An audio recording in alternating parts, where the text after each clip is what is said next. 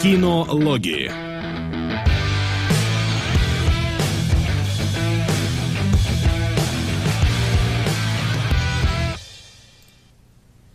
Ну что ж, если все правильно, если я ничего не напутал, то мы должны быть в эфире. Подтвердите Я вижу этот факт. заставку. И это очень-очень хорошо. Итак, снова те же, в не совсем стандартное время, но мы с вами, вы смотрите В Стоп Гейм. нестандартной позе. Да, в нестандартной позе мы немножко перетусовались, потому что Келебрич отказался в субботу сидеть с краю. И да, в общем, вы смотрите традиционные кинологи, кинологи, и мы будем обсуждать фильмы, как и обычно делаем каждую неделю. Все так. Но если все так, И больше нечего и добавить. больше, да, нечего добавить. А раз уж нам нечего добавить, и раз уж все у нас пошло правильно, то, я думаю, можно переходить сразу же к первой нашей рубрике. Как вы считаете? Погнали. Погнали. Трейлеры.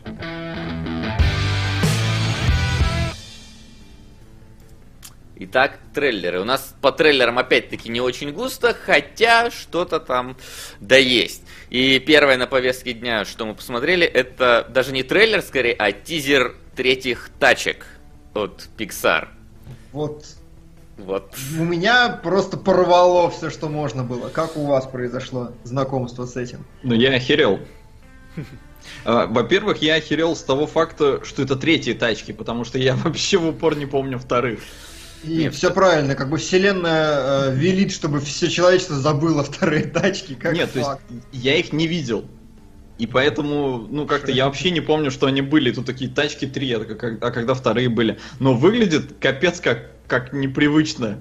То есть это совсем что-то что иное. Из, я не знаю, у них сменилась э, техника рендера или что такое? Потому что, ну, выглядит Ну, совсем не так. Мне кажется, раньше. они просто каких-то постэффектов понадобавляли, таких э, и более реалистичный стиль сделали. у Мне кажется, они рисовки. героином там обдолбались и ушли в мрачняк. Я не знаю. Ну да, выглядит все как-то очень, очень-очень мрачно, нуарно, что ли, даже. И серьезно. Но я не знаю, может действительно что-то произошло во вторых тачках? Я, я что-то, ну, совсем серьезное пропустил. Чей-то движок Не-не-не. заглох. Там, там все было нормально во вторых тачках, ну то есть ничего такого не произошло, очевидно. Я слышал, причем я помню, когда их анонсировали, я помню синопсис, что значит у этого, у красной маленькой смешной машинки появится какой-то наследник, которого он уже будет учить, э, что сам он будет восстанавливаться после аварии. Я все это слышал, но никто не ожидал вот такого вот поворота по...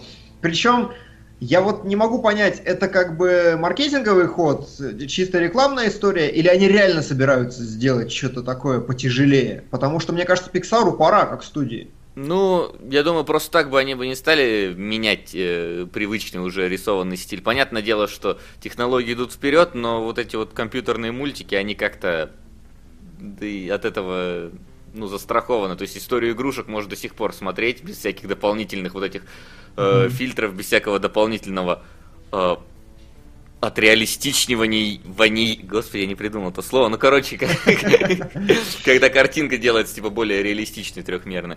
И тачки 3 вполне могли бы так идти. Может быть, во вторых тачках что-то пошло не так, э, ну, в смысле, уже в плане проката. И они решили что кардинально сменить настроение мультика, чтобы несколько Ну, там вообще перезапустить поч- частично в каком-то смысле. Они же франшизу. в последнее время стали ложать, ну, как бы, чем дальше, к- тем больше у Пиксара неудачных проектов, типа там Динозавр, этот э, большой, хороший, добрый, какой он там был, сами же вторые тачки, и мне кажется, что они переросли уже немножко себя вот в том фор- формате, в котором есть, потому что история игрушек третья, там реально есть такие нуарные нотки к концу, и она видно, что как бы взрослее. Я очень надеюсь, что они действительно решили, что а давайте пора, потому что когда вы- вышла первая история игрушек, первый мультфильм от Pixar, они, по сути, перевернули весь жанр. Потому что есть такая история, ее рассказывали на конференции TED, они обратились к одному неназванному сценаристу, тогда очень популярному,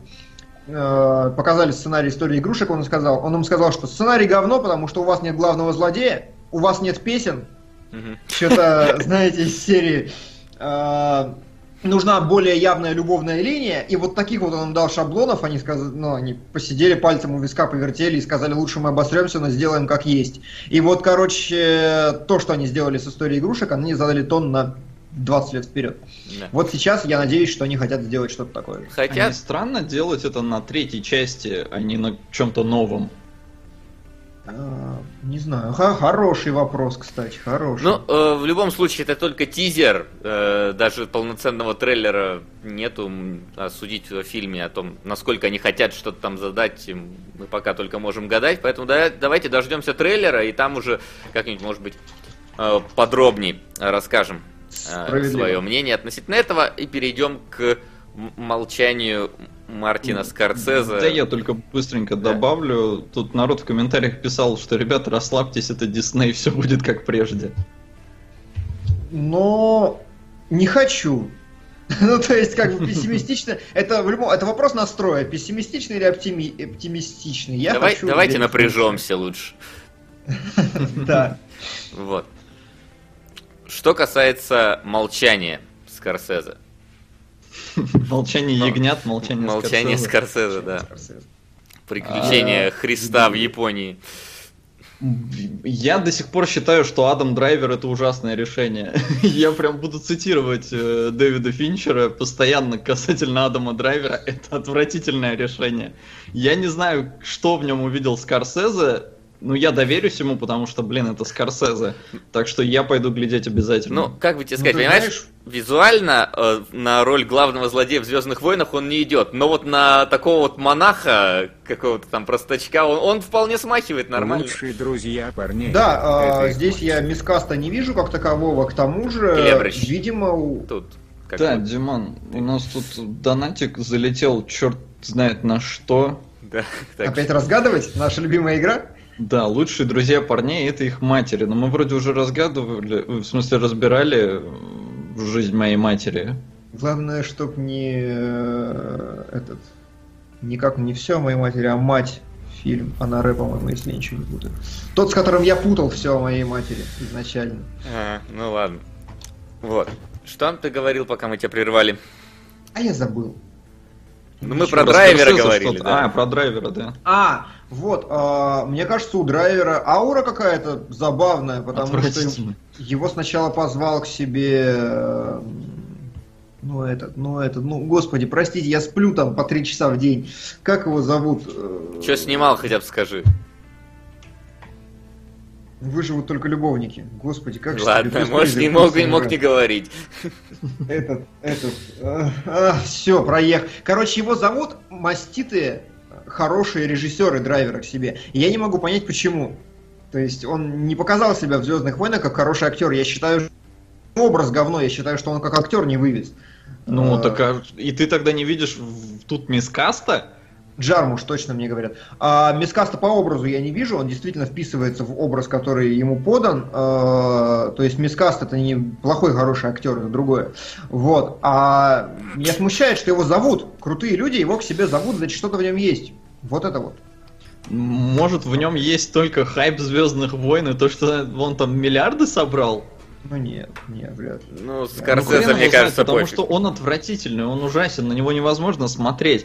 Рядом с ним, э, ну, я не знаю, Ленка, кстати, з- за это, как это сказать, за- заговнила Гарфильда, сказала отвратительный, страшный, вот, но мне кажется, он очень симпатичный. И Это классно. а, он играет хорошо. Единственное, здесь, сука, они играют с акцентами. И у меня такое ощущение было в одном месте, что Гарфилд, он просто вот он на грани того, чтобы заржать от своего акцента. Потому что, ну, настолько он как-то переигрывает, что ли, я не знаю, прям вот чувствуется, блин, он сейчас заржет от того, насколько он неестественно говорит. Но э, я вот недавно ходил на этот э, фильм Мела Гибсона, я не помню, как он, по, по соображениям совести, справедливости, не помню. А, и там он тоже говорил с акцентом, но там он затащил, и поэтому вот в нем сомнений нет. В Скорсезе сомнений нет, в драйвере есть. Ну, Гарфилд нет, Гарфилд прекрасен, он однозначно. Ну- И по соображениям совести очень хороши. Я до них добрался все-таки, да. Будем надеяться, что Скорсезе знает, что делает. Сейчас, тут, подождите, уберу. Животных подальше от экрана. А, Вот. Чё, чё, Я прям услышал, как животное негодует с того, что...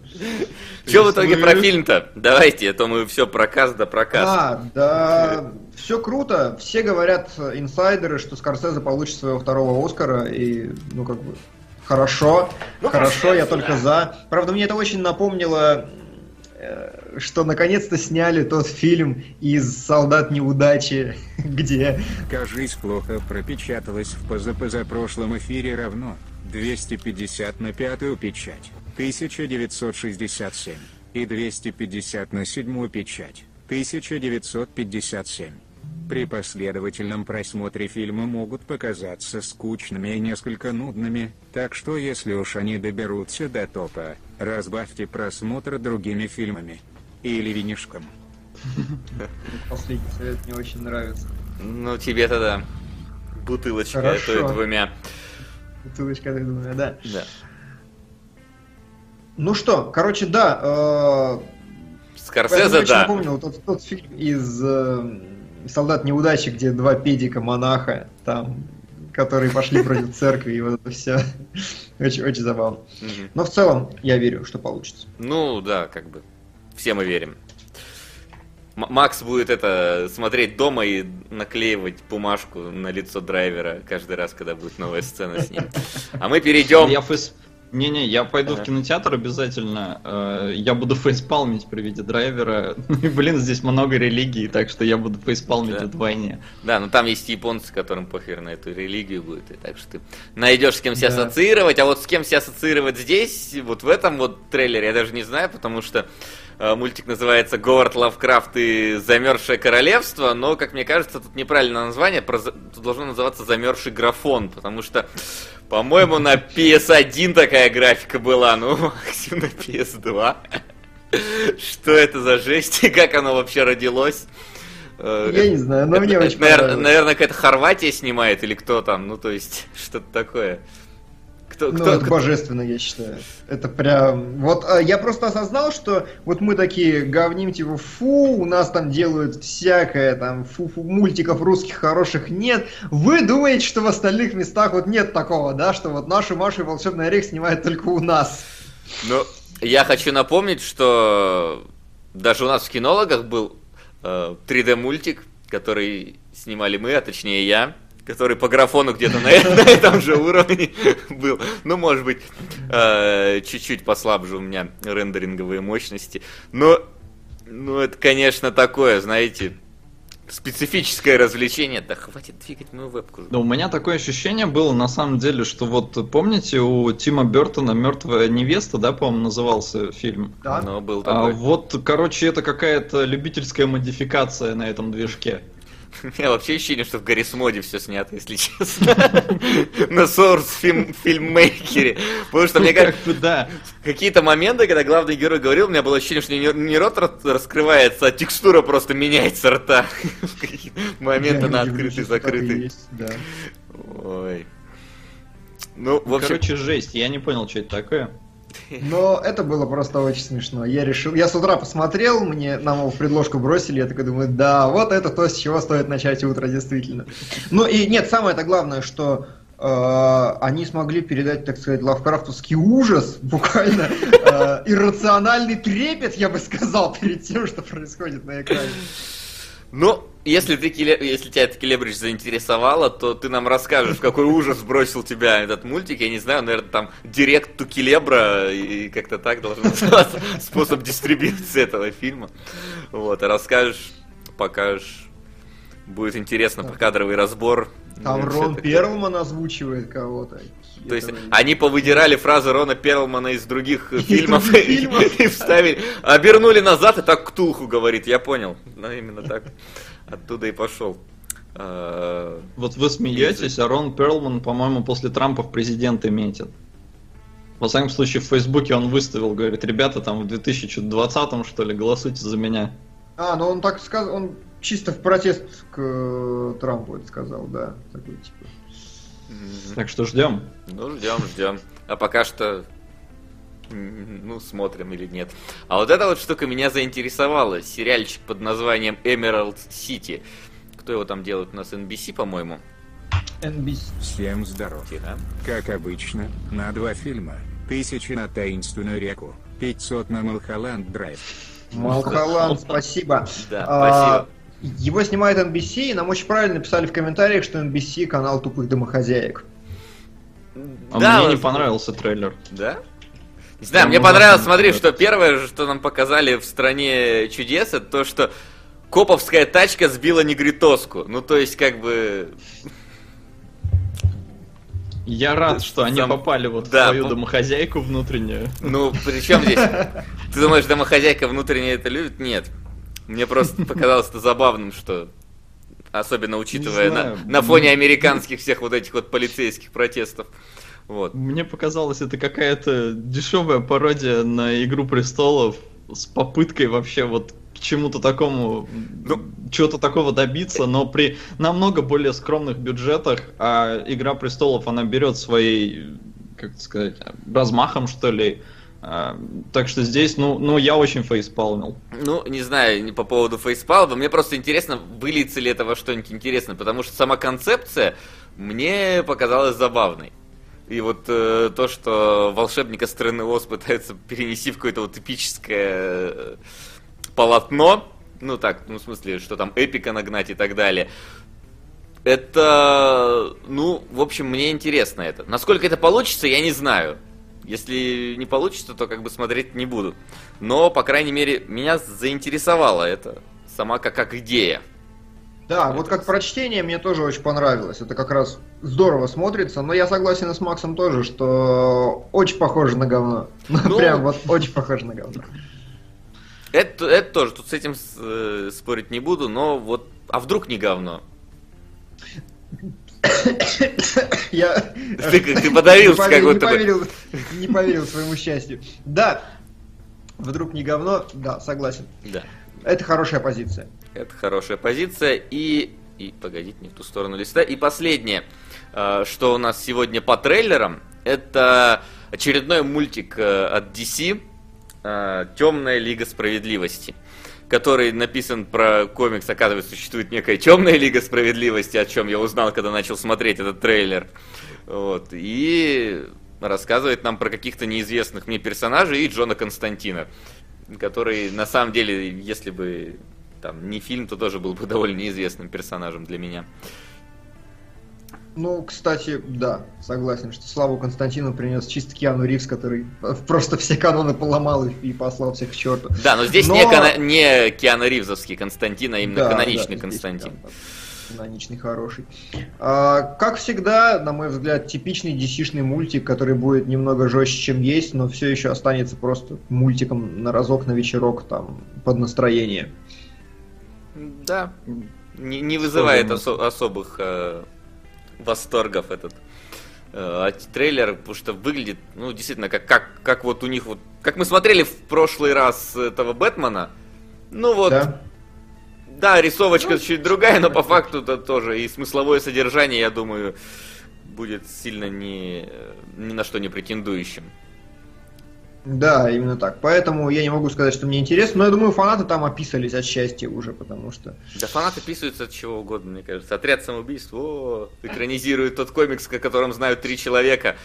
Темная Лига Справедливости, о, еще один комикс, о котором знают два человека. Потом там какой-нибудь будет, э, не знаю, экранизация какого-нибудь супергероя Голубой Червь. И все такие, вау, Голубой Червь, я фанател о нем с 1968 года, когда вышел первый, первый единственный комикс про Голубого Червя. Там Что-нибудь такое. Вот. Мы, к сожалению, слишком далеки от всего этого, и К счастью. ну да, для кого, к сожалению, к счастью. На дорогу по чуть-чуть и на разбор. Спасибо. На дорогу по Спасибо, чуть-чуть, на дорожку по чуть-чуть. Да, на дорожку. Да хватит дырдыгать вебку, господи. Дырдыгать. Дырдыгать. Да у меня кошка ногами вебку теребит. Вот. У нее лапы. Ну, нет, это ноги. Она ими ходит, Макс. Вот. Ну и э, на самом деле по трейлерам у нас вроде как на сегодня все. Ну это из тех, что были опубликованы. Так что, я думаю, переходим к нашей следующей рубрике. Сходили в кино. И действительно сходили э, в кино, э, кто на что. А я буквально э, пару часов назад вернулся с сеанса 28 панфиловцев. Э, фильм, да. который снимал... Вот, правду сказал, Макс подтвердит. Э, вот. Э, фильм э, уже довольно долго находился на съемках. В нем в первый раз я услышал, наверное, года три назад, или если не четыре. Вот. Собирали на него деньги всем миром поначалу, потом присоединились и те, кто должны были изначально присоединиться к сбору денег. Вот. Но, э, тем не менее, позиционировался это как вот героическое полотно про войну, которое рассказывает о истории 28 панфиловцев. Там, конечно, ходят сейчас, и до этого ходили споры о том, реально это, нереально существовавший факт. Но это на самом деле не суть важно. А, потому что а, это, наконец-то, хороший российский фильм про войну за долгое время. Если вот из э, а, вспоминать, какие у нас там последние были, всякие Михалковы с Бондарчуками, которые ну, пытались... Да, все вспоминают крепость. Сталинград и Брестскую крепость. Ну, не, Брестская крепость, крепость уже, да, это ну, давно уже было относительно. Я так Старая, да, да. Брестская крепость-то уже, ее мое. Лет пять. Лет пять, да, я именно так, последние года. То... О, фильм «Пятилетки». Да, это, наверное, фильм пятилет... военный фильм «Пятилетки» э, российский. Э, потому что, я не знаю, вот э, меня в целом э, очень трогают вот эти истории про подвиги, про героизм, э, поэтому я не смотрел толком фильмы ни Бондарчука, ни Михалкова, потому что там совсем про другое. И вот здесь нету вот ни, никакой вот той чернухи, которая была там. Просто вот рассказ про воинов, которые защищают свою землю. Причем вот такие вот они все персонажи получились в фильме, прям приземленные-приземленные. Э, первые, наверное, минут 30-40 э, никакого действия толком нету. Ну, то есть вот именно экшена никакого нету. Э, просто нас знакомят с персонажами, какие-то между ними там диалоги возникают, и они вот какие-то прям, как бы так сказать-то, как будто бы не, не, не по сценарию сделанные, то есть какие-то очень свободные, очень легкие. Ну, вы смотрели, наверное, кадры, ну, какие-то со съемок там. Там вот кто-нибудь смотрел из вас? Нет, я не выкладывали. Не привязан. Вот, ну, в общем, там нету такого явного пафоса в начале вообще. Ну, кроме, разумеется, пламенной речи, которая, э, которую говорит там по, этот, как его, господи. Ну, короче, командир перед тем, как выдвинуться на фронт. И вообще, в целом, в фильме нету как такового э, голливудского пафоса. Точнее, есть, но его как-то мало очень. Здесь э, наоборот. А, казалось бы, какие-то ходы, которые должны в фильме работать, ну, обычно мы привыкли, да, в фильмах, что они работают, они здесь не работают. То есть, например, когда там э, надо, танк начинает поворачивать свою башню в сторону пушки, да, и этот солдат пытается зарядить пушку, успеть до того, как он в нее, ну, до того, как танк в него стрельнет, и казалось бы, сейчас вот он должен успеть, а нет, не успевает. И вот такого в фильме довольно много. То есть, где, казалось бы, вот сейчас должен быть начаться какой-то вот голливудский подвиг, и его там не происходит. Но, что мне понравилось, показано все без лишней жести. То есть, э, здесь как, как бы убивают, умирают, но вот не смакуют, знаешь, там от, оторванные руки, ноги, кишки, вот это все. Здесь вот этого нет. Не Мел Гибсон, кажется. Не Мел Гибсон, да. В этом плане... Э, ну, и вот этому фильму, мне кажется, оно было бы и не нужно. Тут э, умирают просто. То есть, вот как бы угу. сидел человек, бах, попадание, взрывы, все. Как бы он тебе показывает. Ну, то есть ты хочешь сказать, что это прям передает некую атмосферу, да, реальной войны в этом смысле? Ну да, но не смакует ее. То есть не смакует жесть вот этой войны. Здесь наоборот, понимаешь, понимаешь, вот здесь фильм показан про людей, которые вот все диал... показано, что они не хотели воевать, они хотели именно жить.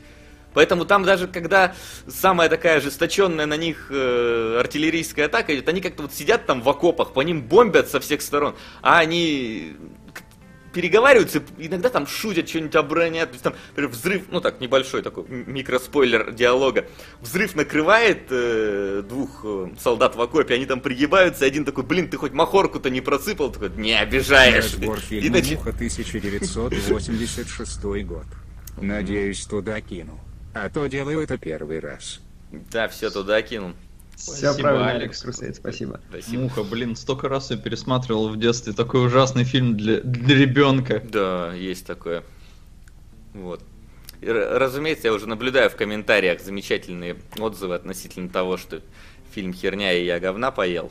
Но А, так, э, ожидаемо. я быстренько, Да. Васян, прервусь, потому Давай, что на хорошо. нас 22 месяц подряд подписался доктор Валентин, и он спрашивает, Келебра, почему ты недолюбливаешь фильмы, где Я сценарист... записал этот вопрос и за- отвечу на него в конце. Хорошо, отлично. Все, просто чтобы ну, мы не, не потеряли человека. Спасибо за 22 месяц с нами.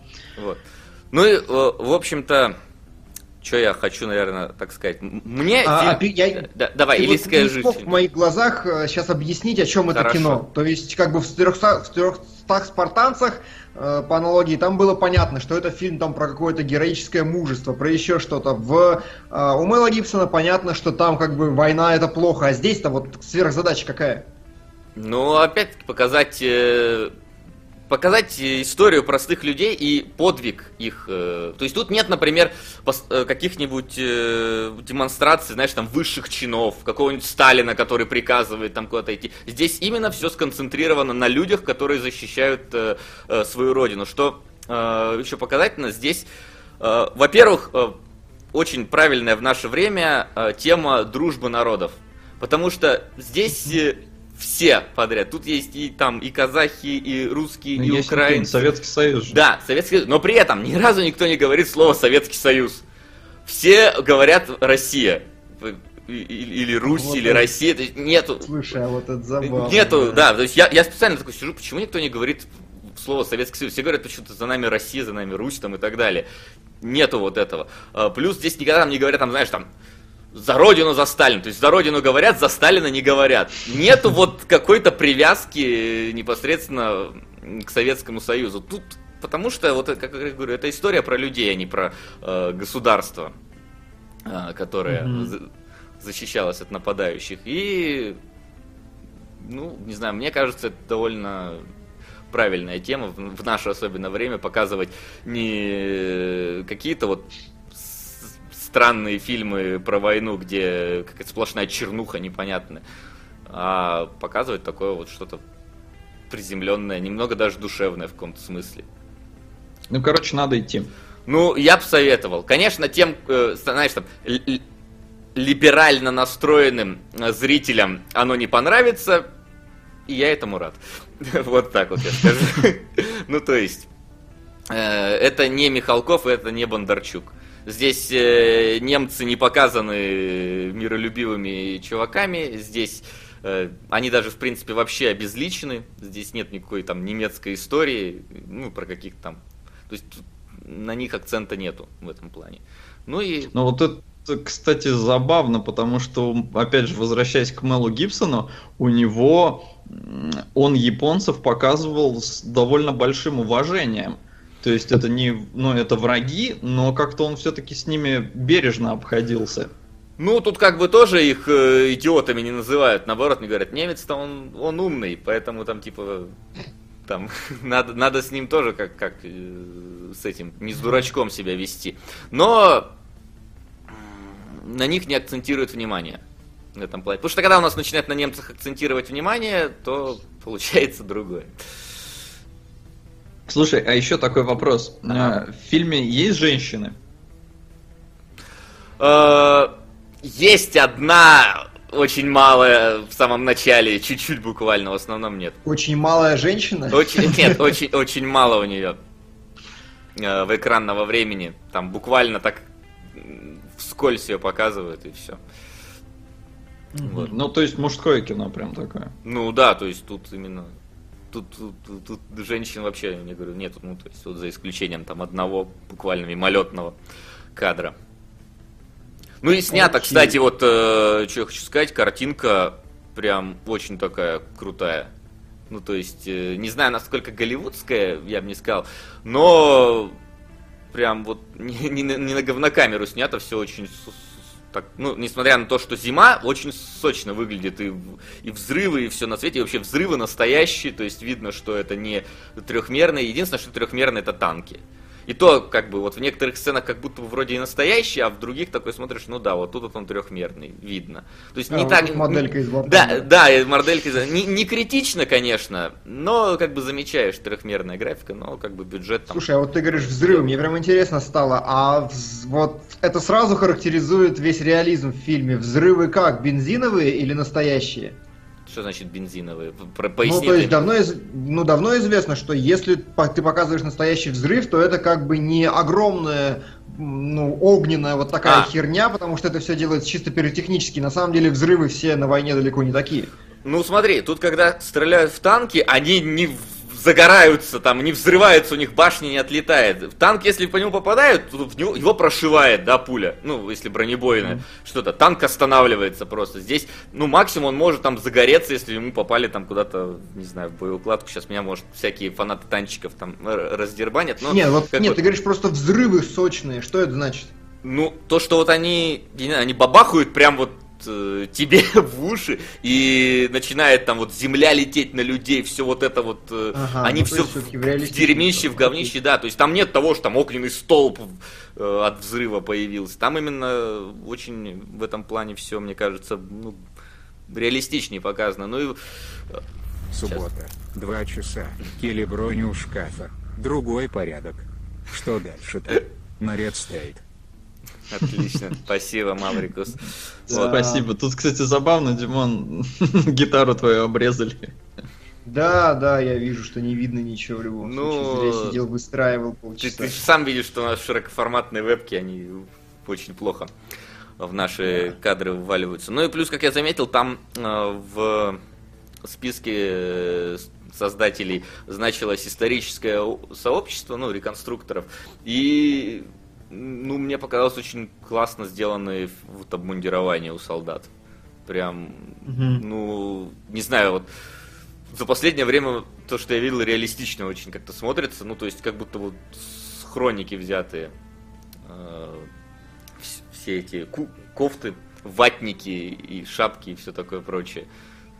Мгм. Причем даже какие-то очень специфические, то есть, например, там сидит вот казахстанский какой-то военный, у него вот не шапка, не ушанка обычная, а вот какая-то вот такая вот азиатская, немного вот э, вверх, знаешь, как сказать, как э, купол какой-то вот э, храмовский шапка. Не знаю, может быть, действительно Мгм. такие существовали. Вот. Окей, окей. Ну ладно, мне все понятно. Ну, да, в общем, мне, мне такие фильмы очень нравятся, и если вы хотите посмотреть хороший фильм про войну российский, то смело идите. Я да- даже еще вот так скажу, люди на сеансе не разговаривали, ни телефон ни у кого там не звонил, все сидели спокойно. И когда начались титры, люди еще какое-то время сидели и не вставали. Ну, то есть вот часть людей прям реально сидела и смотрела титры. Что... Хотя ясно, что в конце марвеловский кусочек не будет э, про... про... про то, что будет в сиквеле. Э, Тони Старк не будет есть шаурму. Вот, так что советую. Окей. Отлично. Да. Хорошо, да будет так. А, Хорошо, что не разочаровал. Ну, меня не разочаровал. Кого-то, может, разочарует. Но... но ты расскажи нам, Макс, лучше, а разочарует ли нас э, Nocturnal Animals? Блин, ну это такой на самом деле довольно сложный вопрос. А, Вас точно не разочаруют начальные титры, потому что такого же, такой жести я давно не видел. А, То есть даже понимать- э, сравнивая с Мело Гибсоновскими фильмами про войну, или в другом плане жесть? Там я не буду спойлерить, потому что, блин, этот эпатаж, он должен брать тебя прям вот за яйца, прям с начала фильма. Не совсем на самом деле понятно, насколько это обосновано, но тут надо сразу понимать, кто снимал этот фильм. А, режиссер Том Форд, в общем, это гей-дизайнер одежды. А, он не э, дизайнерил одежду в фильме специально. Он сказал, я не хочу заниматься саморекламой, пускай отдельные люди, костюмеры, вот они занимаются всем этим. Но сама вот эта привязка и понимание, кто снимает этот фильм, она отвечает на некоторые вопросы, ну и вот по поводу эпатажного начала. Э, серьезно, я охерел. Я как бы, ну, я всякое видел, но такое меня впечатлило. Было очень как-то не по себе. Но в целом фильм это такой нуарный триллер про на самом деле тряпку Джилленхола, а, который присылает Эми Адамс свою книгу через Господи, 19... я думаю, что за тряпка Джилленхола. Сижу так, перевариваю. Не, как знаменитая тряпка. В смысле, как персонаж. А, и это даже на самом деле немножко странно, потому что, ну, когда ты видишь как бы тело, да, накачанное Джилленхола, потому что он тут голый бывает, ну там торс все показывает, то есть реально такой парень, ну офигеть в форме, да, кабан.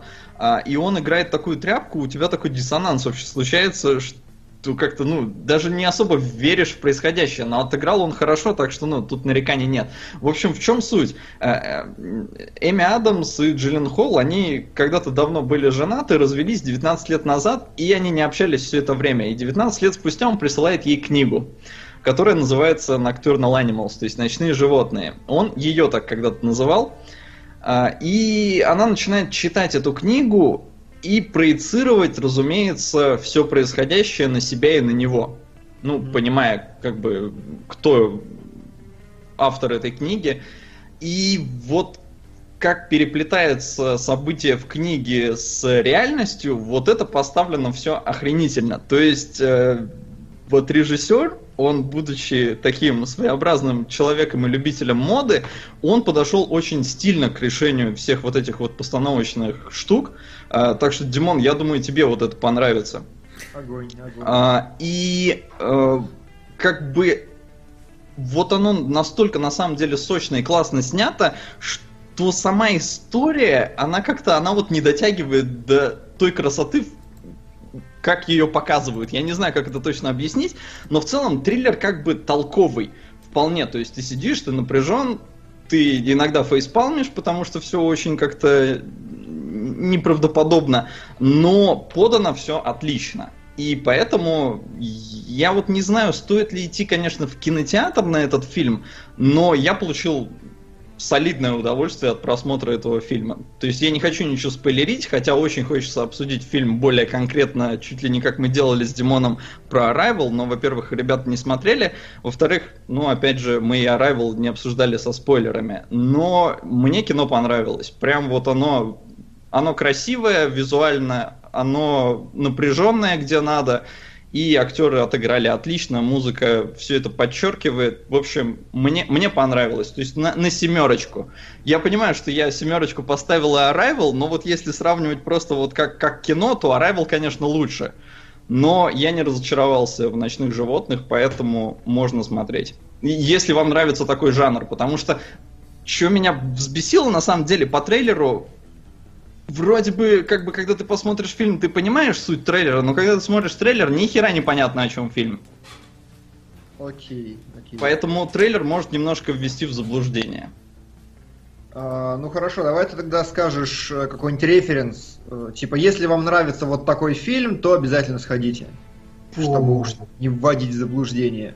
Блин, на самом деле, что-то здесь есть от фонтана Ароновски но я терпеть не могу фонтан Ароновский. А вот это О, мне как. понравилось. Вот это реально ни хрена себе заворот.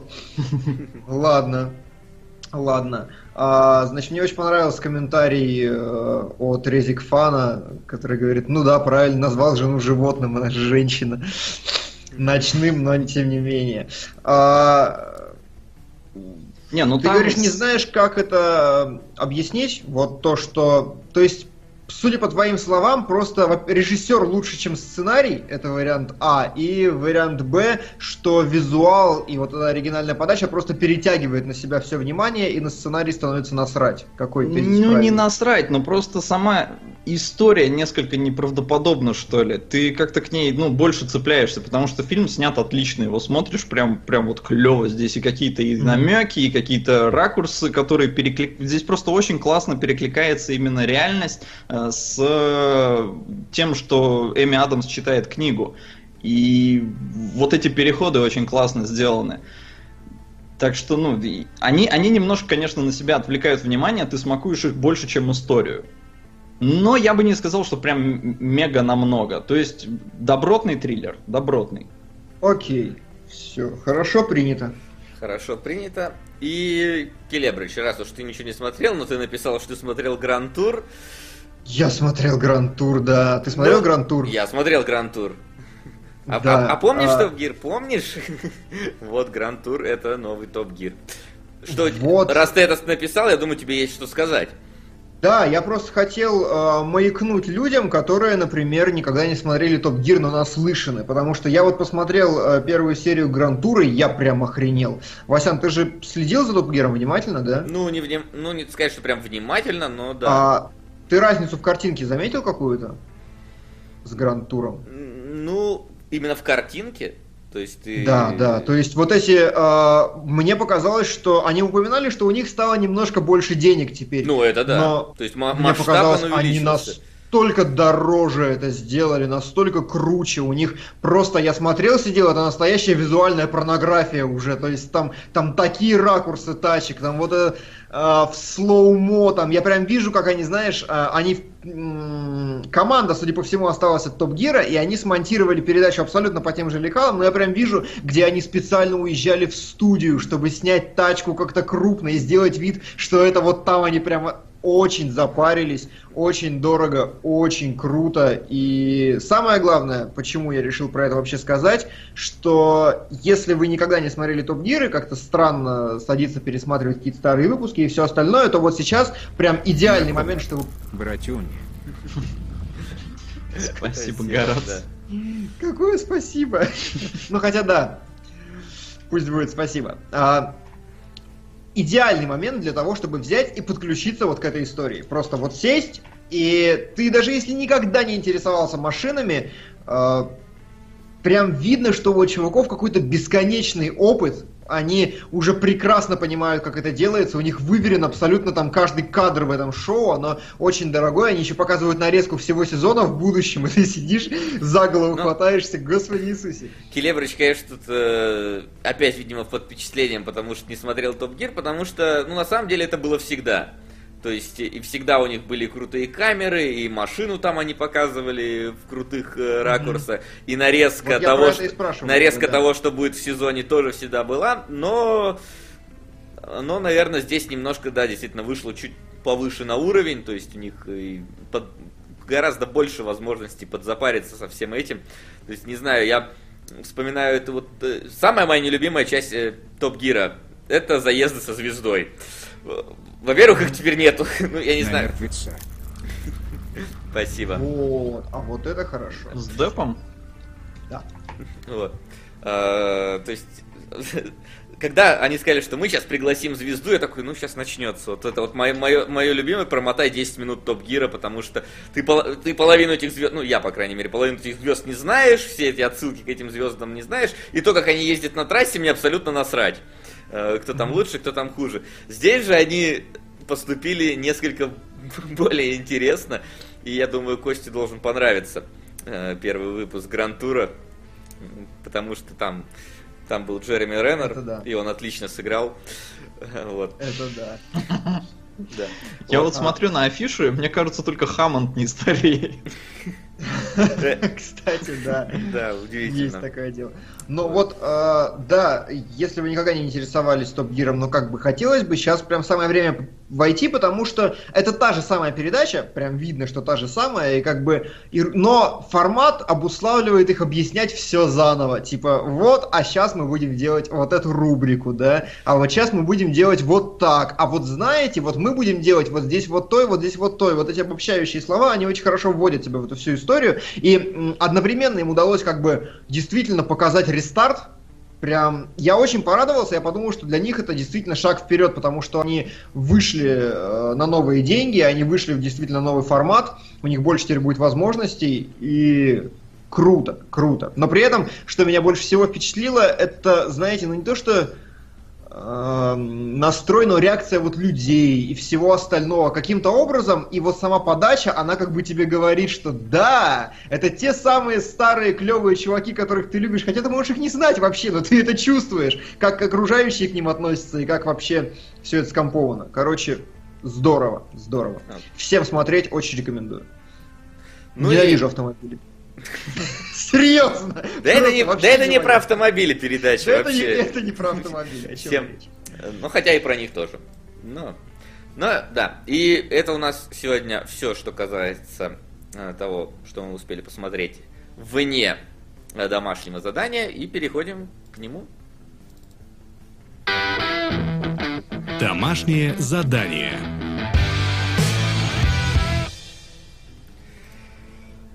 Так, с чего же мы начнем сегодняшнее наше домашнее задание? Ну, с того, что постарше. А? А, с повелителя мух, да? Ну, он у меня стоит первым в моем Ну давай, списочке. я тебе скинул Но- если что, с кадрами. Да, но перед этим, Максим, давай, зачитай нам наш топ. Что, чего зачитать? Топ, А стоп! Топ. А, топ, да топ не меняется. Тут враг и Донни Дарка, никто их не теснит. Психа немножко приближается с Красным Штатом, но они скорее приближаются к третьей позиции, потому что первые две их уже будет очень сложно переплюнуть. Мертвец продвинулся, он прям восстал из мертвых, потому что на него, оказывается, уже когда-то кидали. Э, Малхолланд Драйв с таинственной рекой несколько тоже поднимаются, но Малхолланду еще далековато. А Муха появилась, прям залетела к нам вслед за повелителем. А, да и, в общем-то, ну тут вот еще, да, пятая и седьмая печать откуда-то появились. Мы так и не выяснили, что это такое. Ну и, и, и Ну, черт с почему? ними. Почему? Когда-нибудь, может, они доберутся. Да, были же вроде раньше. они. Кто? Ну, были, да, были. Но я просто о том, что они были А. уже очень давно. Да. Вот. Ну ладно. Ну ладно, да. А мы напоминаем, что именно вы, вы, наши дорогие зрители, формируете э, этот самый список, и именно вы формируете те фильмы, которые мы смотрим, и вы смотрите, а затем подробно, насколько это возможно, разбираем. И вот сегодня у нас первый на повестке дня это «Повелитель мух». Фильм 60 какого, седьмого года или Э, 63-го. 63 Третьего. Да. Вы знаете, что меня сильнее всего удивило? Что, оказывается, Голдинг сам приложил руку к этой экранизации. И вот, вот я только что буквально перед эфиром про это узнал, и я офигел. Макс, я же прав? Я не видел такого. Но, Но сейчас ты можешь быть правым. Я, я как бы, ну, я, скажем так, не удивлюсь. Сейчас я, я, я это все проверю, но меня удивило, потому что я остался категорически недоволен А, этим фильмом. Голдинг э, поддерживал фильм. Это Да, видно. да, да. Ну, короче, я остался категорически недоволен результатом. А, на мой взгляд, это худший пример экранизации, или а, пример худшего типа экранизации, какие только могут быть, и прям очень все плохо, на мой взгляд. Но я читал книгу, а а вы, наверное, нет, да? Или читали? Nope. Нет, не читали. Отлично. Но я Тогда тоже остался недоволен фильмом. Вот. В общем-то, про что как бы этот фильм? Э, Случается авиакатастрофа, и, видимо, там везли детей только в этом самолете. Э, Их выбрасывает Да, да, на необитаемый остров, а, где они должны каким-то образом, ну, выживать и стараться, там, не знаю, как-то подать сигнал, чтобы их нашли. А, Но чем дольше люди живут э, без, э, скажем так, какого-то надсмат- без правил, без надсматривающего органа, тем более они возвращаются в природу и становятся дикарями. И вот фильм про то, как дети, казалось бы, образованные, какие-то Звереют. да, звереют и потихоньку превращаются в туземцев, э, кровожадных, злых. э. Ну и, ну и вот. А- об этом как бы э, кино. А, Окей, окей. А, Как мы об- обойдемся с фабулой в этот раз, я пытаюсь понять. Ну, то есть, Ну, то есть, Да. Да давай подряд, наверное, разбирать. да, походу. А, Я просто как бы ш- вот программная у меня претензия сразу же это Повелитель мух, ну то есть экранизация, как экранизация игры Эндера, где перенесли все события, Вот, но кстати, забыли такую мелочь, как э, мысли персонажа. Ну как бы зачем, ну вы чё? И вот я смотрю, значит, на Повелителя Мух, и я понимаю, что все, что там было прописано текстом, вся атмосфера э, слегка сюрреалистичная, все это потеряно к черту. То есть это абсолютно реалистическое кино, которое просто дословно воспроизводит все события в книге. И получается, что оно как бы теряет, по сути, ну, весь или не весь посыл. Остается только то, что есть в действиях, а Голдинг, ну, определенно не только про действия. И вот э, не удалось режиссеру, на мой взгляд, создать ничего нового на основе материала. Он просто его воспроизвел. Ну, в плане реалистичности, я не знаю, когда вот пошел вот этот вот хор э, в самом начале по песку, я такой, «Э, авиакатастрофа? Потому что у них даже шапки остались. Ну, то есть, если самолет, я так понимаю, разбился в море, так? Они же вроде говорят, что типа, может, кто-то еще Да, спас. да, это хорошее замечание. Это Да. Как- Какого хрена они в этих балаходах не мокрые, с шапками? Я такой, может, это вообще не авиакатастрофа? Может, я вообще неправильно понял, о чем как бы фильм? Может, это Потому- Lost? Может, да, ну то есть я подумал, что это просто вот э, чуваки, которые, не знаю, там сбежали из дома на пляж, и тут внезапно идут какие-то непонятные монахи, думаю, сейчас их там, ну то есть, что это еще где-то в цивилизации по-прежнему происходит, но нет. Это, это оказывается, тоже выжившие из самолета. Ну вот это, вот, вот это, кстати, хорошо. Это как раз при, при- мне действительно в, контру на тему того, что фильм пытается где-то быть местами и, и в сюрреализм отдаваться. Но, но блин, Ну, но, но, но. Не, я, сог- я, я- я согласен с твоим вот этим вот э, входом в реализм, но вот этот вот э, конкретно момент, он абсолютно какой-то странный, и на какое-то время он в меня вселил э, такое непонятное смятение о том, правильно я вообще понимаю, о чем фильм сейчас будет. Но, как в итоге оказалось правильно, просто вот он такой, что? А, ну, в общем, я считаю, что важным отметить касательно фабулы, что дети, поняв, что они остались без, без взрослых вообще, они начинают, все начинается с того, что они пытаются систематизировать свой Парни, образ жизни. Я тот, кто донатил на мою свинью или боку, но пик. Перекиньте этот донат их на туис. 1978. Оспра негров. Подожди, я проверю. Я, я боюсь тебя, человек. Сначала нужно посмотреть, что такое The Wiz. Да, посмотри. И, блин, на самом деле, ну я сейчас перекину, а вдруг он, он прикинулся, и вдруг это не все он. А, ну, в- в 5.2 из 10, 36 на Rotten Tomatoes. Отвратительное говно какое-то. Я очень боюсь. Но хотя бы не порно. Ладно. Ладно, сейчас я все это пересчитаю, но под вопрос поставим, потому что я не знаю на самом деле, как это все отслеживать. Да. Ну, в любом Окей. случае Боку на пику не сыграет, так что... Да. Уже, уже не будем. Да. А, вот, и, значит, э, ребята пытаются как-то систематизировать свой образ жизни, чтобы это было похоже на какие-то понятные им схемы и организации общества. Они садятся в круг, у них появляется ракушка, в которую, значит, э, которую ты держишь в руках, и только ты имеешь право говорить, чтобы друг друга не перебивали. Они пытаются как-то выстроить иерархию, они выбирают некоего главного себе, главного героя, который по традиции главным быть вовсе и не хочет, просто так исторически сложилось. Знаете, такая синдром Джека из Лоста. Ну как Нет. сказать не хочет? Ну, как сказать, он прямым текстом говорит, я не хочу быть главным. Ну, Чё? Чё? Чё ты хочешь здесь предъявить? да как-то, я не знаю, по-моему, он там ни хера особо не сопротивлялся.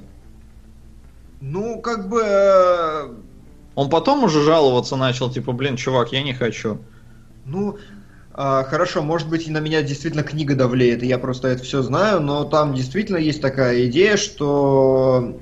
Ну, типа, знаешь, э, это персонаж, скажем, с ответственностью. То есть он понимает, что кто должен быть главным. Как вот реально синдром Джека из Лоста. Очень похожий персонаж. Кто должен быть главным? Ну, как бы, ну, раз никто, то давайте я, потому... Ну, не этот же мудак, ну, честное слово, ну вы чё. А, Вообще, это история про то, как один единственный мудак в коллективе может сломать все. Не, ну я ну тут- понимаю, что там целая коалиция была их фракций, они же изначально Ну, пришли в эти они, фракции. коалиция фракций, но заметьте, вот если бы он бы... Он единственный, кто там, скажем так, вы, вылюбливается. Вот. Не, ну это, это лидер, то есть он Ну, как- то не есть, могут да. же они все. Но если бы его не было, то как бы та самая коалиция, она, возможно, так бы и осталась бы вместе. Не, Ну, ну я- я это не думаю, что рассуждать это не про как-то, это не про если бы Гитлера не было. Не, Э, здесь что, парень, ну вот этот, э, ко- который там мудак-то, как его, Джек что ли зовут? сейчас я посмотрю. Так, да, Джек. А, Дом, который построил Джек, он видно, что он постарше, чем остальные. Разумеется, он как бы берет брутфорсом. И здесь, мне кажется, и есть вот это вот противостояние какого-то там демократического общества, которое типа, а давайте голосовать. И брутальной силы просто, которая побеждает, ну, в силу того, что она вообще-то всегда сильнее. Побезна- побеждает, как мы знаем, Дональд Трамп просто в итоге. В подобных ситуациях. Но, как бы, да, в итоге э, последовательность, событий состоит в том, что мальчики, мальчики, важно, там нет девочек на острове, мальчики сначала пытаются как-то все систематизировать, находят себе костер, который нужно завести и поддерживать, чтобы их заметили, потом э, отдельные группы начинают играться, причем мне нравится, как это сделано, именно через ребячество через детство, через игру. Они начинают играться в охотников каких-то, начинают гонять свиней. И, ну, некий первый катаклизм возникает тогда, когда они, чтобы поймать свинью, бросили костер, он затух, и они пропускают самолет. Вот это некая переломная точка для сюжета. Да. Ну, безусловно, это к- костер к конфликту. Да, да, он, он к нему и ведет. Ну и э, я, хочу, я хочу просто, чтобы кто-нибудь подхватил меня, и я не пересказывал весь сюжет. Что, что, чем заканчивается эта вся Ну, история. А, заканчивается тем, что а, появляется некий зверь. Ну, точнее, история про некого зверя. Да, господи, кошка, хватит на клавиатуре лежать, она сейчас что-нибудь вырубит в стриме. Появляется зверь. Да, появляется зверь, которого никто не видит. Которого никто не видит, но которого, точнее, кроме одного паренька. Вот. И... Ну, тебя. Ну да, меня. Вот. И они... Но который незримо влияет на все происходящее. Да. А, а дети там, разумеется, кто-то верит, кто не верит. Ну и самый главный этот мудак, он говорит, типа, да мы его забьем просто. Пойдемте этого зверя вольнем.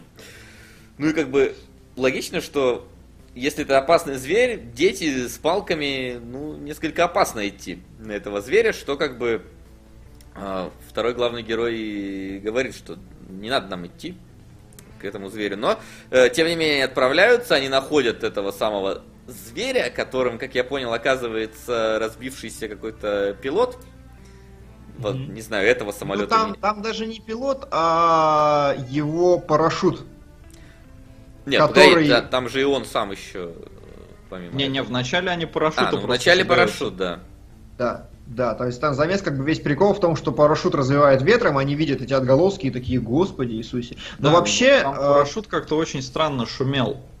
а, то есть, ну, э, вообще... э, Ну давай, да. давай. А, е- Ну, это в любопытных фактах на MDB. э, В книге написано, что парашют как-то там своеобразно завывал, и авторы очень долго не могли придумать, как же этот звук отобразить, и в итоге, короче, это замедлили мурлыканье кошки. Ах, вот оно что. То есть мы как бы все ближе и ближе к тебе.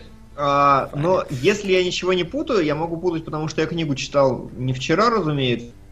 Вообще зверь, он по ну, некая переходящая такая тема, это не конкретно парашют, они этого зверя и ночью опасаются в джунглях и всего остального, и чувствуют некое такое давление и давящее ощущение, и по мере того, как растет конфликт внутри коллектива, а, усиливается влияние вот этого зверя, что в итоге выливается в свиную голову. Самый отвратительный момент на протяжении всего фильма, просто вот из-за чего я за фейспалме очень, очень дико. Потому что в книге с головой происходит диалог, это самое важное место вообще, то есть там э, повелитель мух, вот он, здравствуйте, целая страница посвящена этому, это кульминация всего. Здесь чувак просто приходит, смотрит на голову и уходит. Ну как бы, ну куда вообще? Ну что это? Был Почему диалог. это сделано? Что? Был диалог. А, фильм вообще был снят э, с огромным количеством импровизаций. То есть режиссер сказал, детишки, делайте, что хотите. И я не знаю, как он умудрился в 63-м году наснимать 60 часов Прикиньте, 60 Классно. часов, блин, в 63-м году пленка же дорогая, капец. Да, да, да. А, он наснимал 60 часов, которые урезали сначала в 100 минут, э, ну то есть, а нет, сначала даже в 4 часа э, фильм, потом его дорезали до 100 минут, но э, на... и, по-моему, таким отправили на Канский кинофестиваль, а, но потом из него вырезали еще 10 минут, чтобы в полтора часа его уложить, и как раз похерили диалог с э, головой свиньи. Ну, а, скажем... Могли бы вступление лучше порезать, вот это под статичные картиночки. Скажем, ну, а, я понимаю, почему а, вступление это как раз элемент хроники и так далее. И весь фильм выдержан в абсолютно реалистичных тонах, и в нем нету вот этих вот э, сюрреалистичных вещей. Он не пытается брать тебя атмосферой вообще. Это просто фильм фабула, фильм последовательность действий, на мой взгляд. И поэтому вырезание головы свиньи, оно органично с точки зрения, в принципе, режиссерской задачи. Но нахрен изначально ставить такую задачу, вот это мне непонятно категорически. Да, наверное, потому что это смотрится, ну, как, как не знаю, как обычное какое-то их действие, просто потому что ребята напуганы, они там типа, вот, давайте мы эту голову свиньи им выставим. Ну и все, и ты как-то забываешь об этом э, буквально сразу же после того, как они это делают. То есть оно не имеет какой-то вот отдачи на сюжет непосредственно. В общем-то, э, конфликт назревал, назревал и внезапно, э, скажем так, полыхнул, потому что ну, вот этот мудак, он говорит, что, типа, все, надо уходить на, на скалы, жить там. Э, с ним не согласен, разумеется, нынешний лидер. Но тот говорит, ладно, я тогда уйду один. И уходит. Но постепенно... Да, я это был. Никто на это говно больше не дунать. Лысь. Добавим немножко расизма. Капа, приди. Капа, приди. Расизма наведи. Капа, приди. Вот это прекрасно. Так, сейчас я... Так. У меня кошка открывает ненужные файлы своими ногами. Лапами. Лапами. Ногами. Вот честно, ногами. Вот. Так. Ну и, собственно, э, чем дальше идет, э, тем все сильнее в меньшинстве остается наш э, адекватный главный герой, и тем больше вот это вот влияние более такого, не знаю, более низменного животного в коллективе преобладает, поэтому они там вот ну, остаются настоящими дикарями, возвращаются в природу, почти там к инстинктам, они мажут себе морды всем на свете, они там с улюлюканьем бегают, э, организовывают налеты на своих бывших э, друзей, товарищей. Ну, в общем-то, мы видим такое, скажем так, разложение детского общества. Ну, то есть фильм-то, по сути, если говорить, э, если ударяться в анализ, фильм-то, по сути, антиутопия. Чистой воды вообще. Да. Э, фильм про политику, фильм про... Трампа и Хиллари. Ну, про Трампа и Хиллари, да. То есть... Э, Почему дети? Почему на необитаемом острове? Потому что дети это как раз тот слой людей, которые, э, потеряв вот, э, вот это воздействие извне, переходят в некое первобытное состояние и э, ну, то есть Голдинг берет именно эту ситуацию, потому что ему не нужно, например, там, да, придумывать апокалипсис, после которого общество начинает восстанавливаться таким путем. Он просто берет вот эту ситуацию, которая создает возможность для эксперимента такого локального, быстрого, хорошего, и поэтому оно держится реалистично. Вот это мне нравится, как ну, идея. Как да, идея. дети, они менее рассудительны, они менее опытны, то есть если там бы, был бы, да, какой-то зверь, но были бы взрослые люди, возможно, они бы там как-то, ну, так, на основе своих знаний, на основе там своих умений и того, что они как бы, ну, понимают э, что ну не может быть какого-то там загадочного зверя, ну если только ты не на острове из Лоста, вот, то... Да, я тоже сижу и думаю, господи, как это похоже на Лост. Вот.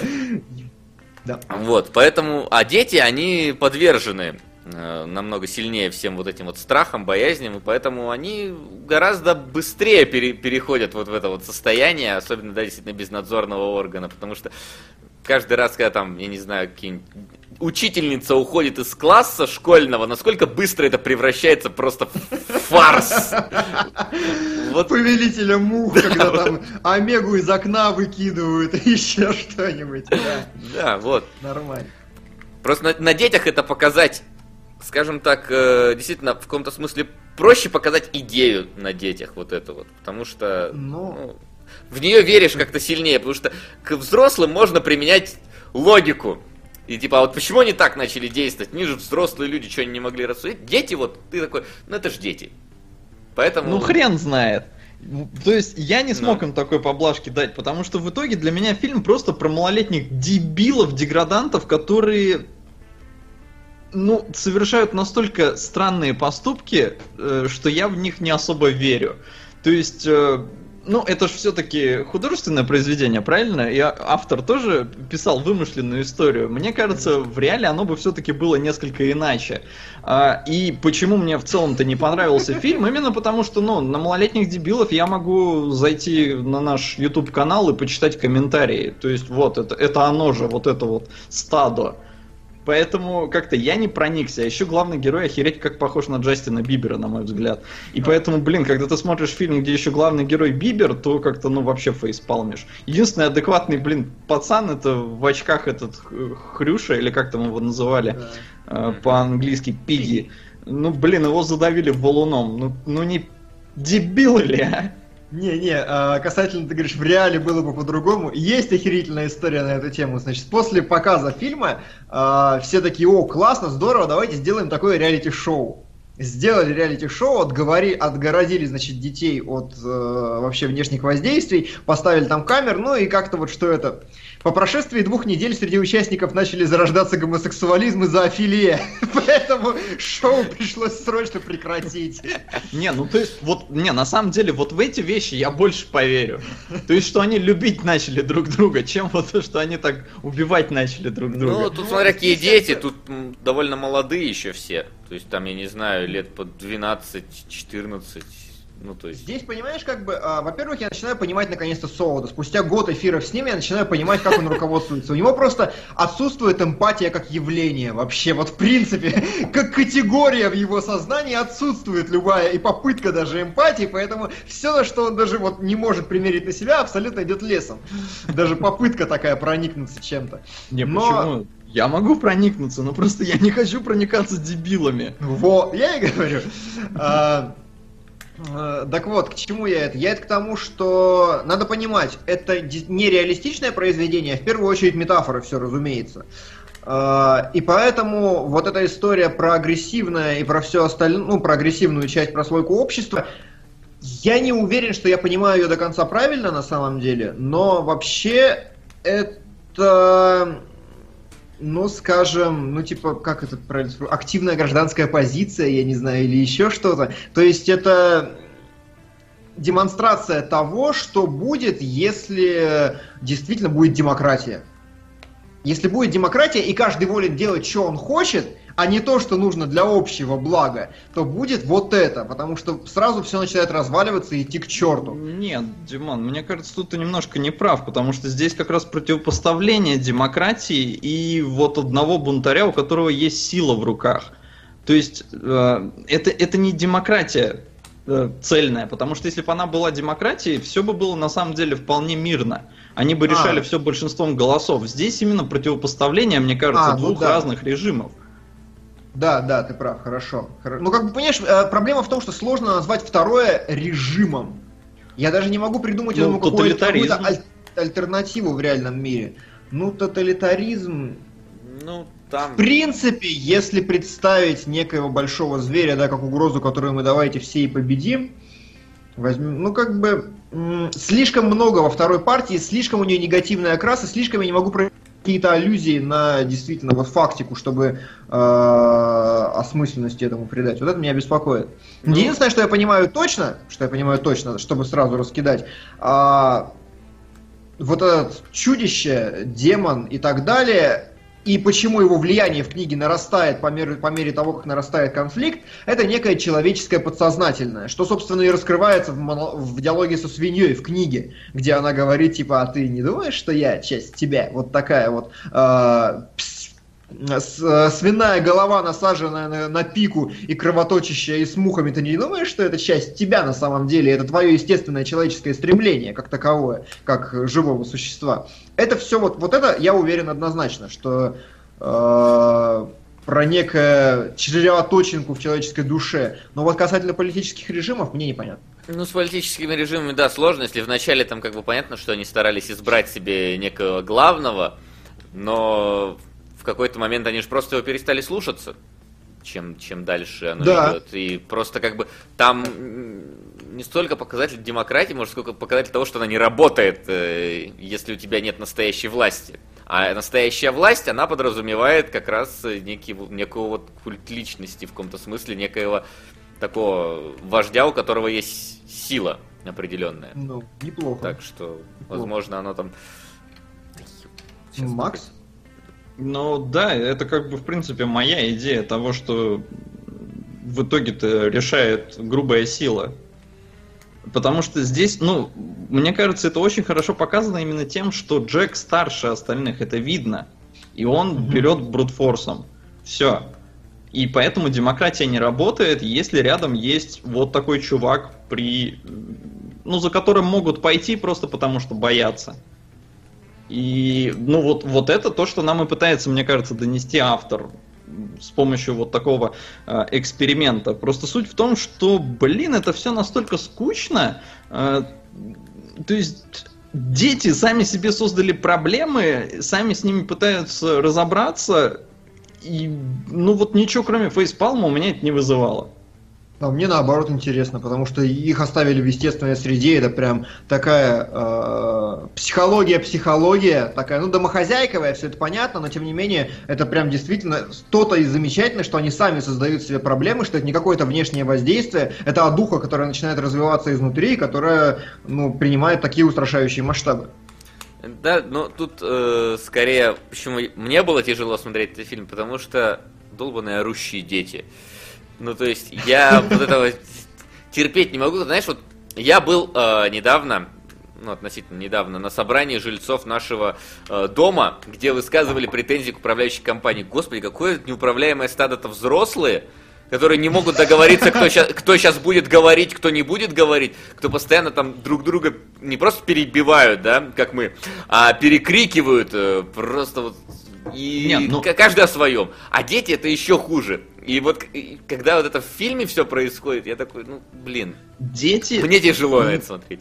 Да. Мне кажется, дети несколько иное, потому что у детей, я опять же буду возвращаться к тому, что Джек старше, и его слушают просто потому, что ну вот он как бы, он внушает доверие, он сильный и мощный. А, твой пример, я как бы абсолютно понимаю, о чем ты говоришь, но когда идет собрание жильцов, каждый жилец, а, он заплатил деньги за квартиру, да, в, в доме, и он как бы этим э, позволяет себе высказывать свое мнение. То есть он, в принципе, он ну, у него есть это право на самом деле, потому что, блин, ну он жилец этого дома, у него есть здесь свой уголок, он за него заплатил. Поэтому все начинают галдеть. Потому что здесь нет более правого, но каждый себя, себя таковым считает. Дети же, они все-таки руководствуются, во всяком случае, в данной ситуации тем, что, блин, а я не очень-то хочу тут выкрикивать свое мнение, потому что он сильный. И в итоге, если вы посмотрите в фильме, блин, там детей дохерища, но скольких вы запомнили?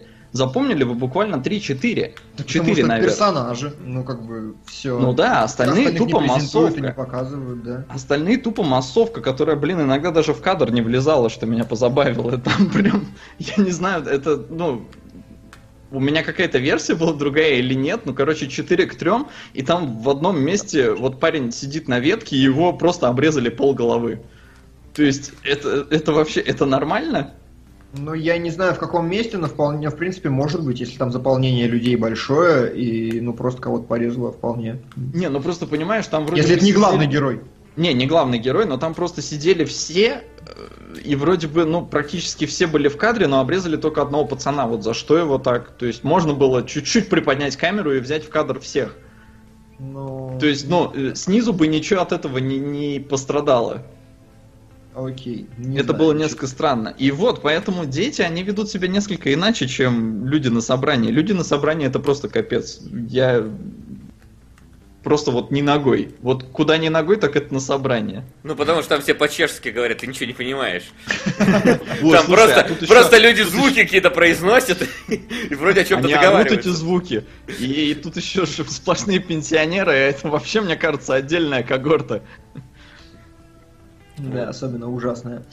А, вот. И на самом деле я не знаю, что еще добавить. Я высказал претензии к фильму. Он катастрофически проигрывает первоисточнику. Первоисточник дико крутой, потому что он очень медленный, он э, оттягивает всю кровавую возню до самого конца, прям до самого-самого конца, и там концовка начинает развиваться очень динамично, а до этого он ударяется в отдельные эпизоды, он их очень тщательно прописывает, он прям старательно воспроизводит атмосферу какую-то на протяжении всего. Голдинг вообще замечательный писатель. И то, что это все выкинули, я этого не понимаю. Я не понимаю, как он сам это допустил. Потому что фильм гораздо примитивнее пересказывает все то, что есть в книге, и я не вижу как- никакого оправдания. Версия 90-го года, я про нее слышал, но не смотрел, много раз спрашивали в чатике. По-моему, она более э, боевиковая. Ну, там, там уже пацаны постарше, там э, они в Штатах уже, по-моему, это просто учение, а не война никакая. Но, да ладно. Но, Кстати, то есть, э, насколько я понял, вот этот фильм, он наиболее приближен к книге, потому что остальные Он экранизации, они уже дальше отходят. А, Да. И вот мне понравилось твое замечание о том, что книга более медленная, и действительно, если бы это все развивалось более медленно, наверное, я бы в это больше поверил. Потому что, насколько я понял, в книге события идут несколько недель. А здесь же несколько дней происходят эти события на острове. И вот, ну, что так быстро дети сорвались с цепи и начали херней страдать, ну, то есть у меня вот есть некая невера в это. Ну да, то есть у них там а, похо- а, убийство первой свиньи, это у них прям такой акт, настолько отложенный. Они там сначала питались фруктиками очень долго, и в них прям вызревало желание мяса на протяжении там достаточно продолжительного промежутка времени, и они туда пошли именно потому, что как бы сорвались уже все. Здесь это действительно есть, хорошо. Ну, А, да? э, ты о чем-то, блин, сказал сейчас. А, относительно просто- того, относительно их вот этого устройства, понимаешь, я не совсем, э, вот как раз, может быть, из-за того, что все довольно быстро происходит, совсем проник с тем, что они на каком-то, знаешь, ну, на необитаемом острове, где как бы им приходится выживать. Потому что, опять-таки, такие, мы будем охотниками, мы будем охотиться, но при этом как, как они там еду добывали, почему все там, никто там, ну, все веселятся по-прежнему, хотя, казалось бы, через какое-то время уже там пора понять, что там еды не, меньше, да, то есть ты уже А, не не, настолько- в книге изначально там у них типа суперкомфортные условия. Ну, то есть э, фруктов бесконечное количество, мяса им просто хочется. Там погода особо не мучила их, насколько я помню, источник пресной воды они нашли бесконечный, ну и то есть у них все нормально было. Но здесь это было сказано одной фразой. Типа, Какой? чувак, у нас нормально? есть фрукты и вода. И они бесконечны. Не, вот этого не было. Ну, по- поскольку про них не вспоминали, то значит, наверное, все-таки они тем не менее были э, бесконечными. Вот. И пос- Ну. последнее, что мне в голову сейчас пришло, или я тебя перебиваю? Нет, ты не перебиваешь, продолжай. А, Последнее, что мне в голову сейчас пришло, я пытаюсь понять, сейчас я проверю просто дату написания, чтобы не ляпнуть. Во- Как, в каком году была сама книга «Повелитель мух» э, написана? Сейчас я вас пока выключу на секунду. В скачать. 54 году 54. первая публикация, да. А, Я просто думаю, ну, если совсем типа упрощать, вот прям совсем упрощать, это настолько тухлый вариант, что он мне не нравится, он мне кажется слишком примитивным и глупым, мне не хочется думать, что Голдинг так бы сделал, но не является ли это тупо антинацистским каким-то, антигитлеровским э, по- не постулатом, а вот неким таким книгой, э, посвященной вот этой всей конкретной Вполне истории, может быть, потому, по- потому что в начале вот эти вот идущие в ряд э, э, как их там, харисты, да, вот этой форме и так далее, ну, в каком Вот, смысле вы- кстати, вызвали у меня хорошо. ассоциацию с каким-то вот Гитлером, который ведет за собой А реально, это, это их оправдывает. Ну, то есть, если переложить это на историю, чего мы делать не будем, потому что чатик нас убьет, он, чатик никогда не любит, когда мы касаемся истории. Да. Мы слишком плохо ее знаем. Но на самом деле, прям, вот чем я дольше об этом думаю, тем более это правдоподобным кажется. А, ну вот на, нам пишут, что не антигитлеровским, а антиатеистским. И, кстати, да, тут писали, что в книге-то больше, по-моему, упора на веру сделано. На мистицизм, да, на все остальное, да. Да, то есть там религия больше была замешана, чем политический режим какой-то конкретный. И здесь э, конфессию, я так понял, поменяли немножко. То есть э, там христиане вроде бы были в книге, а здесь какие-то протестанты. А, но то есть видна какая-то аналогия, но здесь вот в фильме реально не было никакого упора на религию сделано в целом вообще. Кор- Короче, Макс не смог найти Иисуса. Не, не смог. А в книжке бы нашел. Ну, в книжке есть.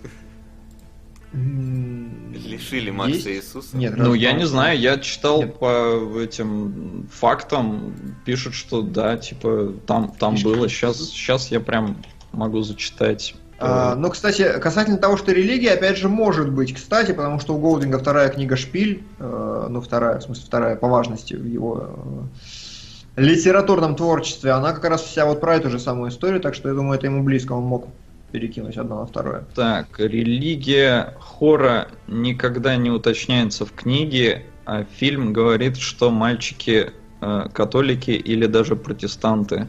Мне показалось, что они А. вообще какие-то, на самом деле, знаешь, эти э, как, ученики церковной школы, потому что они же постоянно говорят, э, когда там свой адрес называют, и там они говорят, Мгм. что типа что-то там про церковь, то ли про пастора, то ли еще что-то такое, я уже забыл точно, но как будто бы...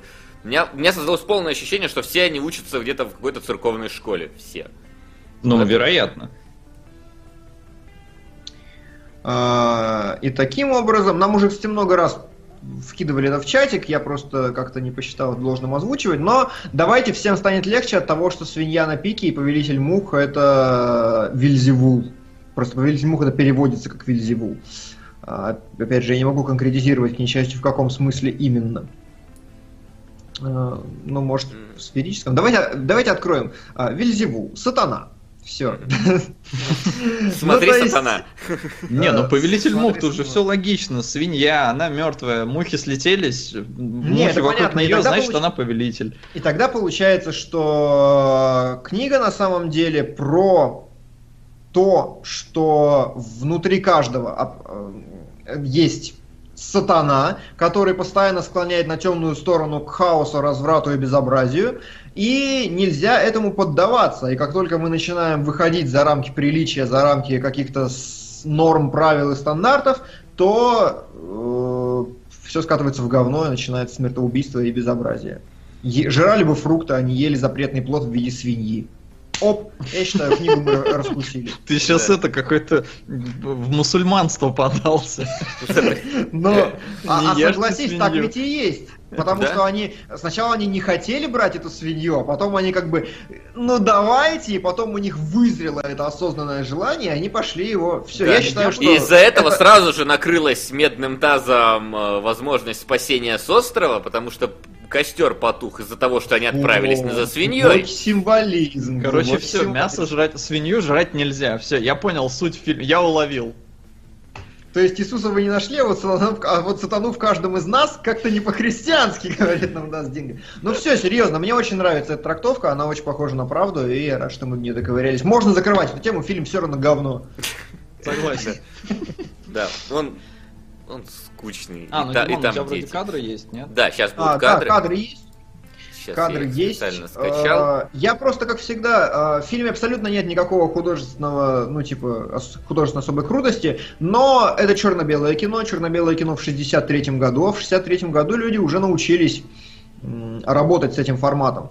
Первый же кадр с э, Хрюшкой, Мгм. он, э, то есть, как всегда, важны оттенки черного. И я готов поклясться, что парни не зря в черной кепочке поставили на фон черных вот этих вот э, пальм, которые немножко продолжают как бы композицию. Опять же, галстучек, который идет вот этой, такая буква зю получается, но это создает фильму, э, ну, некую, фильму, кадру, некую геометрию такую.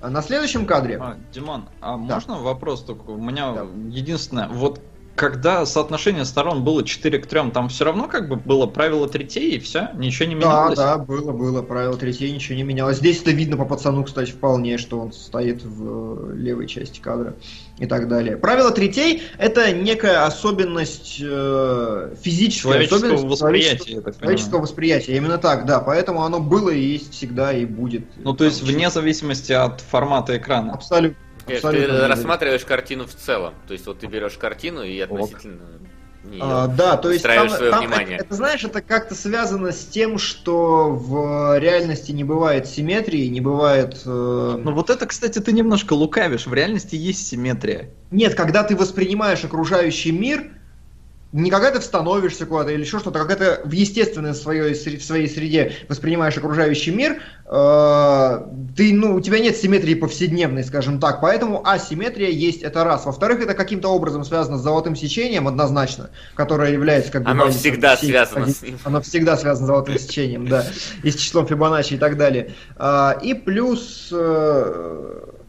ну, ну и все на самом деле. То есть там, грубо говоря, грубо говоря, проводились некие исследования, и даже композиция и то, что кульминация у нас чуть ближе к концу фильма, даже это структурно в самых великих произведениях связано с числом, э, с э, спиралью вот С этой вот. Поэтому три. это с числом, да. Потому что три. Три это... Вот, да. Поэтому это, правило это три. очень такая э, жесткая тема, которая абсолютно непонятна, но которая имеет место Короче, быть. Так вот, Да. второй кадр, опять же, э, заметьте, как мало ребят в, в сером, только один. Один ребят в сером стоит вот там немножко слева. А, причем, опять же, заметьте, что в том, как они стоят, есть некая геометрия. На самом деле это не э, просто хаос, это линия четкая, которая идет вот так вот сверху и заворачивается чуть-чуть вниз. И э, то, что они все в белом, это для того, чтобы они выделялись на фоне На вот, фоне этой, вот этой земли, на фоне, на фоне земли. И у тебя немножко кадр оказывается подрезанным, там из-за верхней, видимо, плашечки. А, в да. целом... эм, Да, голову ну, плюс- верхнего не видно сейчас. Да неважно, я Давно просто не того, что- видели вас Погоди. в прямом эфире. Мы с Алько Аринг были немного заняты. У нас родилась дочь Алиса. Донатим на граффити. О, поздравляем! Прикольно, да. поздравляем. Поздравляем! Круто! А, В нашем полку прибыло. Граффити Отлично, великолепная здорово. штука. Очень мне понравилось в свое время. Вот, здесь просто э, я хотел сказать, что горизонт специально выставлен чуть-чуть повыше, чем... э, не то что повыше, чем треть, но, но в общем он есть, и он стоит там не случайно, именно композиционно. А, ладно, следующий кадр. Ну, кстати, Диман, Да. я, ну, здесь не знаю, но в черно-белой пленке там же вообще они могли быть в очень странной одежде, странного цвета. Да, да, могли, вполне могли. Но здесь именно земля и белые рубашки, поэтому здесь как бы все просто. А, следующий кадр мне очень понравился. Я вот прям, прям дико заугорел, потому что на цветную пленку это снять было невозможно. По-моему, они просто натянули Фонарь. белую тряпку. Белую... Нет, а- это реально может быть солнце, но, по-моему, они просто натянули белую тряпку у него над головой, скрыли ее границы, и поэтому это как будто в черно-белое небо нормально. Почему бы нет? Потому что когда он убирает очки, там, ну, прям видно, что нету солнца как такового, там просто вот это световое пятно. И мне показалось это забавно. А, опять же, по цвету очень крутое решение, очень красивое, которое мне понравилось, это пепел на земле. Это как раз сцена, когда они ушли охотиться за этой Ага. свиньей. А, То, что это пепел до, вот до этот. белого пепла. Да, да, то, что в принципе они измазанные в этом белом пепле, это создает текстуру, дым, это белый дым, который тоже создает цветовое разнообразие, и вот это белое пятно, оно просто угарно смотрится на фоне черной такой земли. Я причем готов поспорить, что землю опять же подбирали как-то по оттенку специально. А, опять же, хорошо. И можно обратить внимание на то, что трава и листья такой небольшой диагональю очерчивают правый нижний угол, где сидит вот этот пацан, ну, просто вот так. То есть весь смысл в том, чтобы создать интересные кадры, мы об этом еще поговорим на, на птахе, некую динамику создать в картинке, чтобы ее можно было глазами долго исследовать. А, опять же, свинья на пике точеной, Мгм. А, следующее. Здесь интересно то, что она а, выделяется на фоне всего остального, вообще в сцене в принципе, потому что она как бы ключ.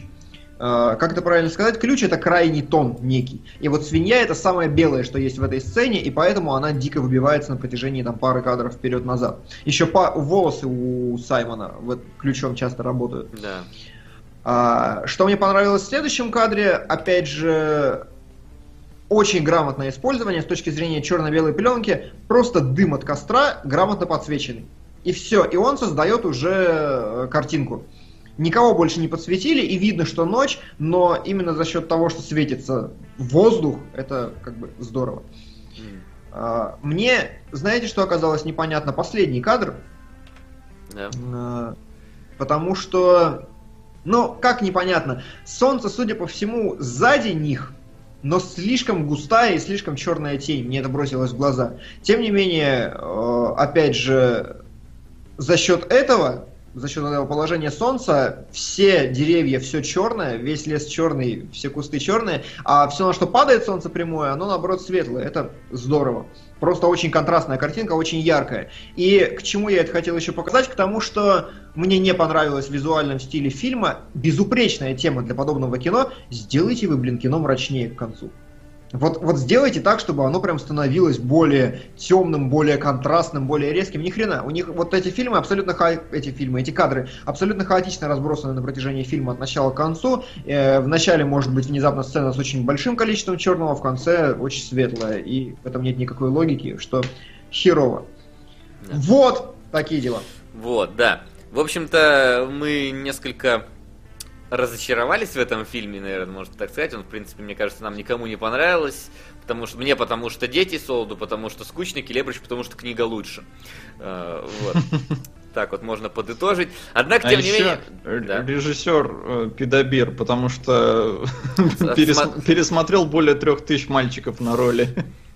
Да, а все мы знаем, как происходит кастинг. Вот, но Э, этот фильм мы, ну, не знаю, мы, я, по крайней мере, понял о чем. Потому что наш второй фильм, как-то основной мотив его немного ускользнул от меня. И не знаю, как от вас. Погоди, а, а вот понял о чем? Я, например, только пока мы сейчас с вами обсуждали, понял о чем. Ну, Причем даже про нет. книгу. То есть книгу я действительно как антиутопию рассматривал поначалу. А вот сейчас мне стало нет, понятно, ну, что смотри, действительно чисто религиозная тема. По крайней мере, по, я время... Я не уловил про... в фильме религии. Не, ну это про книгу еще. По крайней мере, во время просмотра я понял, ну, что про это, про, скажем так, несколько, про разложение общества без э, определенного там, ну, надзора, да, скажем так. Ну, mm, про, окей, про... окей, да. окей, окей. Это ну, я то есть пон... ты прочитал фабулу, скажем, она, она ясная. Да, да, ясную вот эту фабулу я, по крайней мере, понял. Тут мы, конечно, сейчас ее развили, докопались до каких-то вещей, которые мне были непонятны, но, тем не менее, как-то вот основной такой мотив, он был э, мне ясен во время просмотра. Мотив же второго э, фильма по окончанию просмотра остался для меня, ну не то что загадкой, но, скажем так, я не понял, зачем я это посмотрел. Вот. Ну давайте тогда, наверное, переходить. А мы и переходим. Я просто а ищу, ищу обложечку. Вот. Я не понял, а, для чего я это посмотрел, какой вывод я должен из этого сделать. Но, в общем-то, что далеко ходить, фильм «Птаха». А, с... Курлык, курлык хочется. Курлык, курлык да. Вот, а, с, с, с Николасом Кейджем и кем-то там еще. Мэтью вот. Мадин. Причем, господи, Кейдж-то такой-то такой страшный в молодости был. Но я на самом деле я с самого начала хочу сказать, что это, наверное, единственная хорошая роль Кейджа. Не то, что хорошая, но э, у него еще не сформировались актерские привычки, и здесь у него нет этого великолепного переигрывания характерного кейджевского, вот этого безумного. Ну, Он да. действительно здесь играет как хороший актер. Да, как серьезная роль э, в целом. Да. Хотя он тоже тут иногда в крик сходит. Там начинается... Но его в этот момент ему бошку перевязали, чтобы особо не было видно его гримастичество. Не, на самом деле, мне кажется, это создало ему проблем, потому что ему пришлось играть оставшимися открытыми частями. Но что меня порадовало, блин, Кейдж тогда еще был действительно... Он хотел тогда еще в актеры, видать, и он выбил себе два зуба. Да, не выбил, он сказал, чтобы ему без наркоза ну, вырвали. Да, ему без наркоза а! вырвали два зуба, это что, хереть не встать. Дурак. Но это, знаешь, это когда вот он вспоминает кадры из Вьетнама, он такой про зубы на самом деле актер сидит. По Станиславскому такой. Ну то есть да, это как э, Дэниел Дэй Льюис там все ребра ломал ради роли. Кейдж такой, блин, я что, хуже что ли? Да, да, да, да, типа того. Да. В общем-то, о чем О фильм? чем фильм? Да. В общем, есть у нас э, психбольница для, я так понял, для военных, в которой Да. сидит один из главных героев. Э, и есть второй, его друг, э, ну, там, не совсем с детства, но там из юношества, да, э, который пытается до него как-то достучаться, потому что тот совсем ушел в себя, замкнулся. И если он э, не достучится, то, я так понимаю, друга куда, куда там его Да никуда, он просто на всю Да, жизнь на, останется. на лечение, Ой, да, останется здесь э, навсегда в этой психушке, поэтому он всячески пытается э, вызвать у него какую-никакую реакцию, чтобы он э, вспомнил какие-то, ну, из их жизни моменты и, ну, вернулся в реальность. И нам как раз за счет вот такого вот э, такой истории нам показывают флешбеки их э, жизни, как они дошли до, до вот этого момента в психушке. И, Причем да. изначально, вот не говоря о сюжете, изначально как бы тебе говорят, вот чувак вернулся с Вьетнама, ты такой, хм, фильм про Вьетнам, понятно. А, ч- про- фильм про психологический уход от реальности, возможно, да, то есть как бы посттравматический синдром, все понятно. А, потом, когда тебе начинают показывать их, э, ну, некую, ну, под флешбеками жизнь, я такой сижу и думаю, ага, то есть фильм как бы еще и про потерянное поколение, да, в том числе, то есть про то, как жизни людей сломались под Вьетнамом, но все оказалось далеко не так просто, как мне казалось. А самое стрёмное, что я посмотрел такое это все, захожу на мой любимый Rotten Tomatoes и вижу, зараза, 7,4.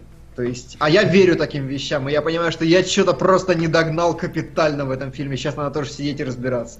Ну вот попробуем, конечно, посидеть, поразбираться.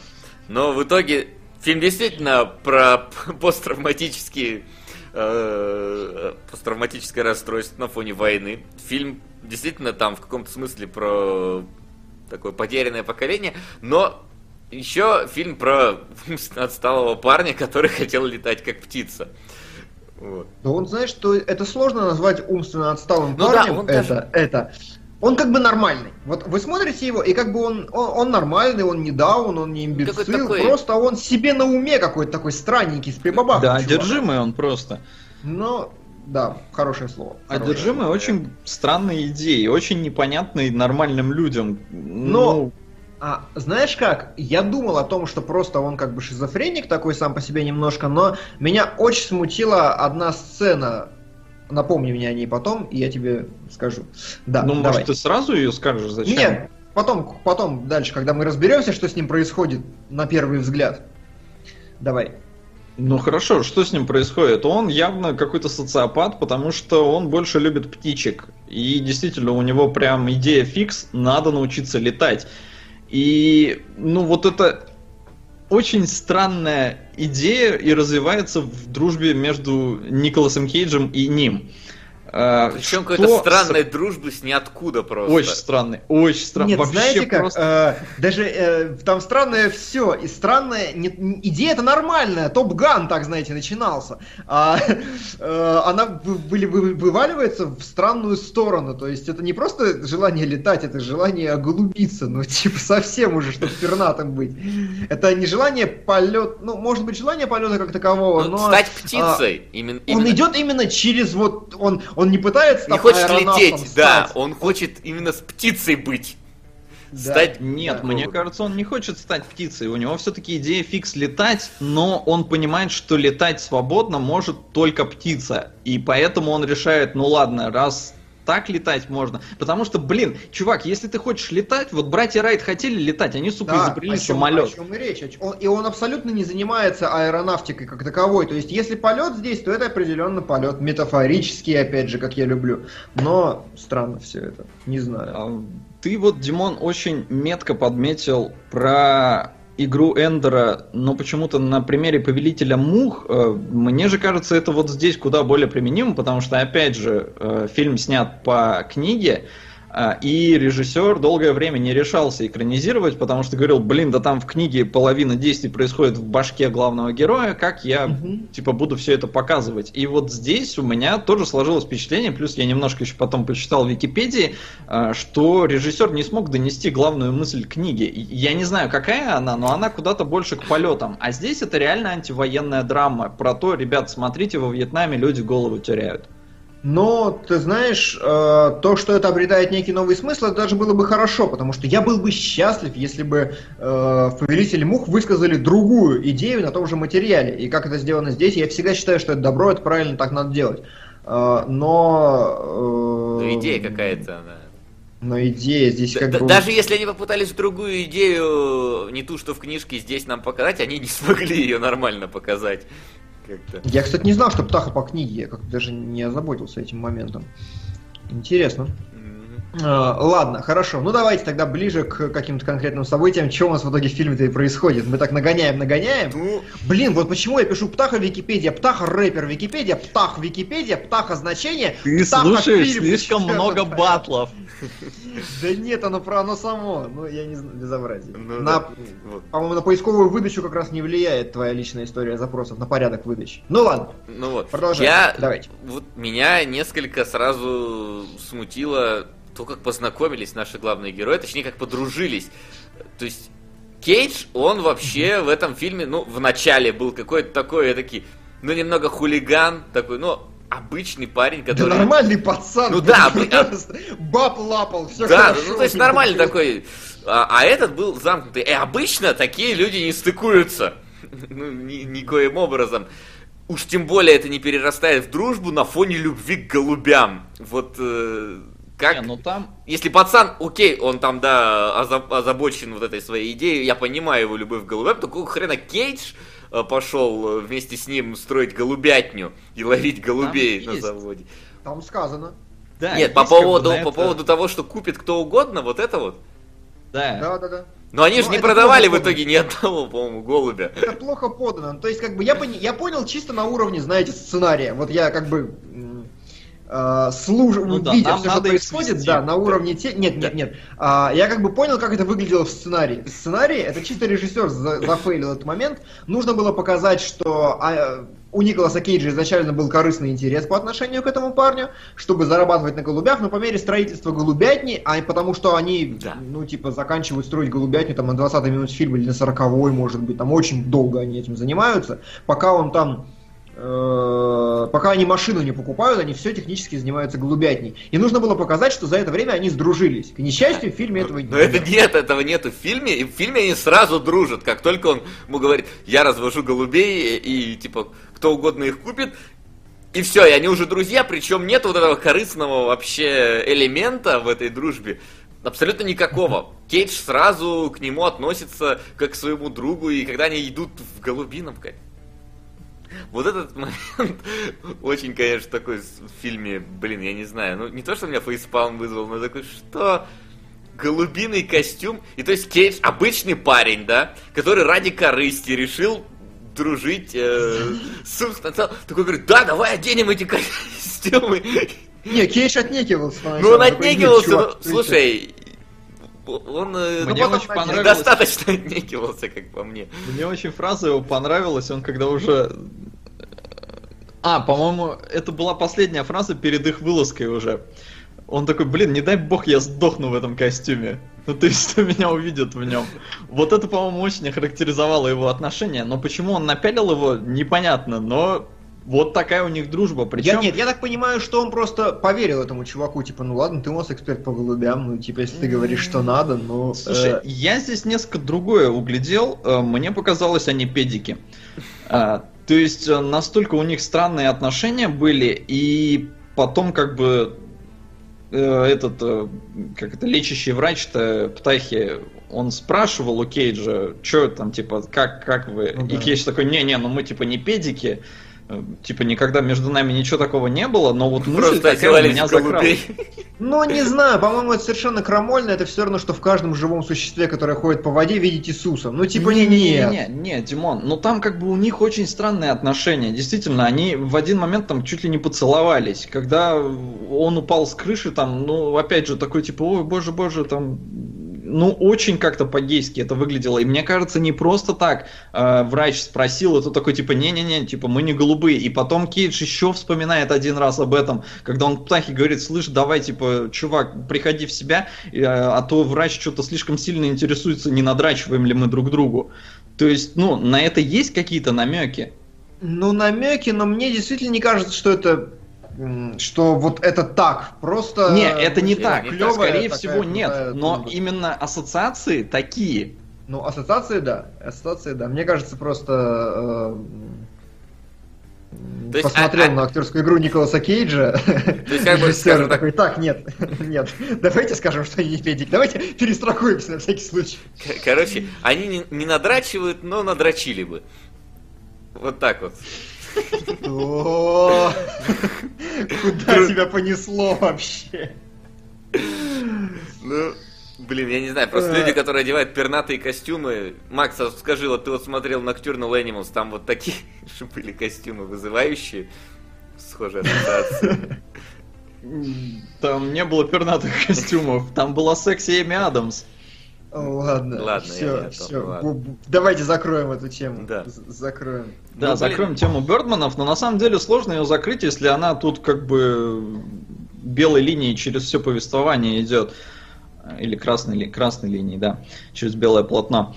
А, в общем-то, что случается-то? В итоге парень все больше хочет э, летать, и он там себе и птичек заводит, и потом их э, размножать начинает, и, блин, трахаться с ними пытается, ну, то есть как-то не, не физически, но на каком-то ментальном уровне, и в этот момент он полетел. То есть ему Кейш тут такой, типа, чувак, пошли с девчонками, у них сиськи есть, там целый, блин, диалог про сиськи, а это такой, типа, ну, он потрогал их даже в одной сцене, Птаха, что-то не проникся, Так, причем это великолепно действительно такое, знаете. А, и, Что за херня? то есть, в Делеврич момент, показывает, как трогать сиськи. условно говоря, в момент оргазма с птичкой он полетел.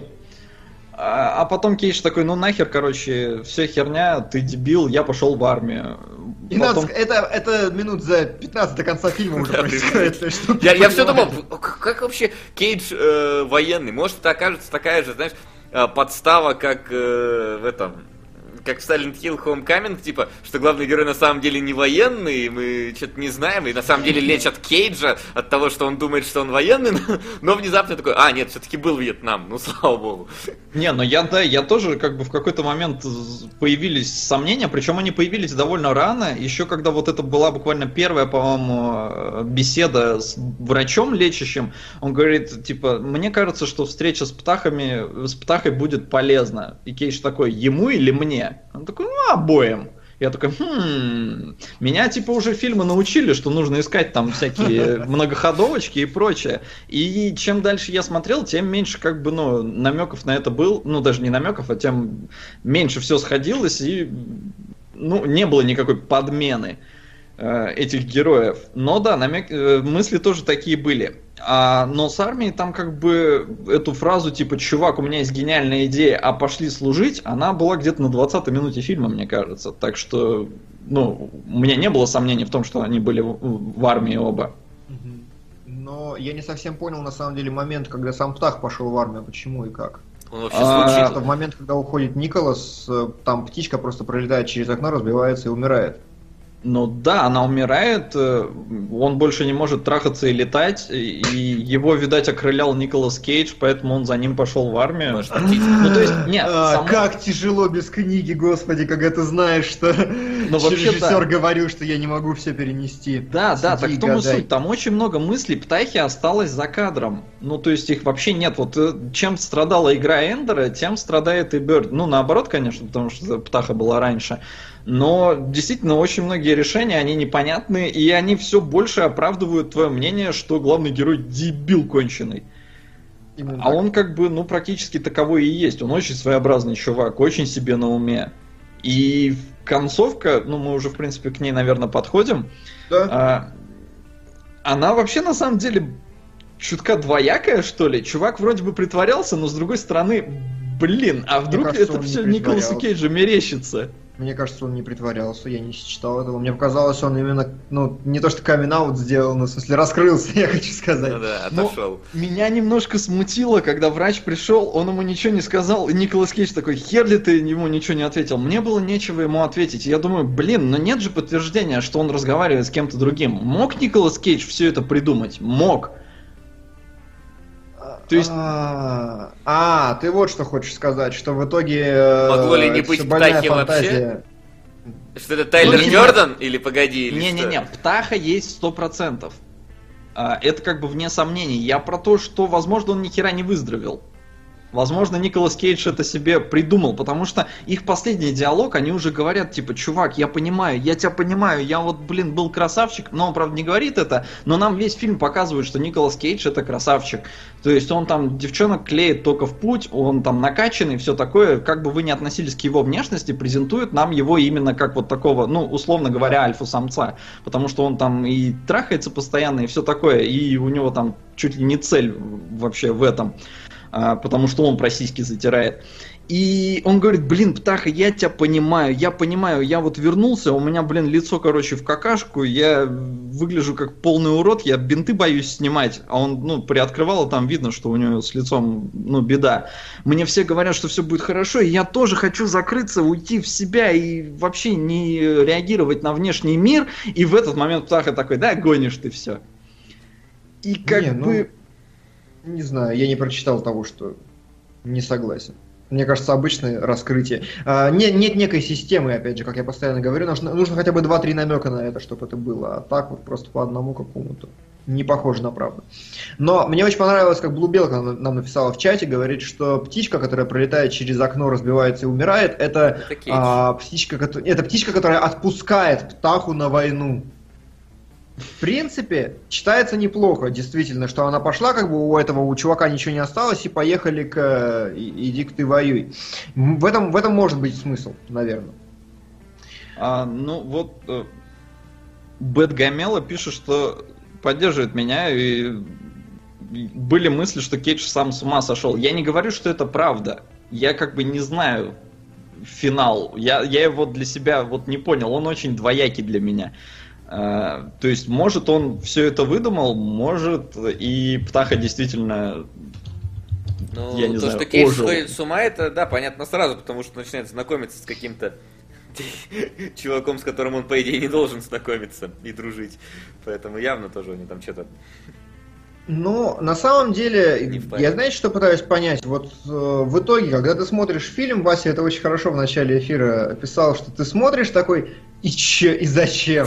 То есть, по сути, ты смотришь фильм про то, как э, на протяжении фильма тебе рассказывают, как Кейдж пытается достать птаху из э, этого состояния птичьего.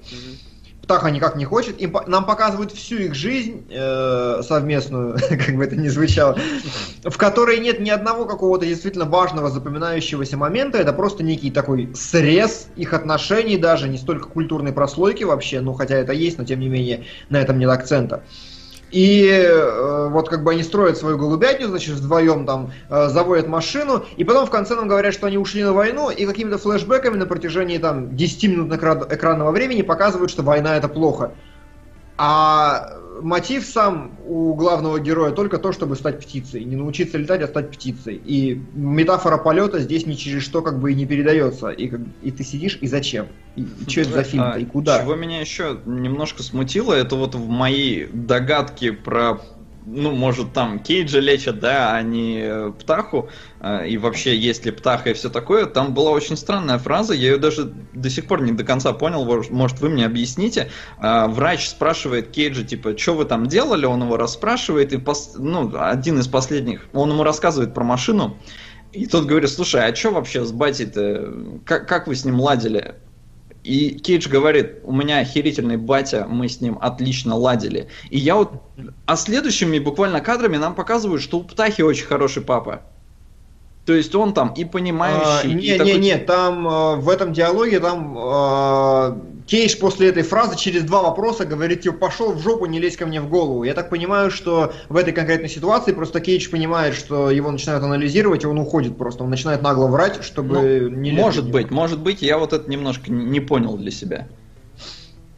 Ну, Но Я- я... абсолютно согласен с вами насчет того, что нахера я это смотрел, нахера нам на это донатили, потому что я не увидел здесь того, что, по идее, есть в книге. Во всяком случае, так утверждает Википедия, и я ей верю, потому что я в фильме говорю, для меня это все равно история про то, что Вьетнам это плохо. В оригинале, кстати, Вторая мировая была.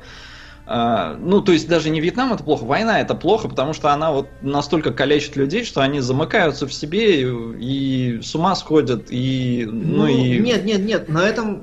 Вот здесь ты прям не прав, не прав, потому что очевидно и композиционно, и по всем остальным, что война выступает катализатором.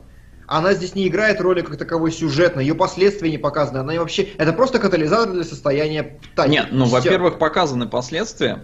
Они ну там тебе... типа меленько. Нет, они тебе на протяжении всего фильма показаны. Состояние птахи. Все. Это вот влияние войны. Все.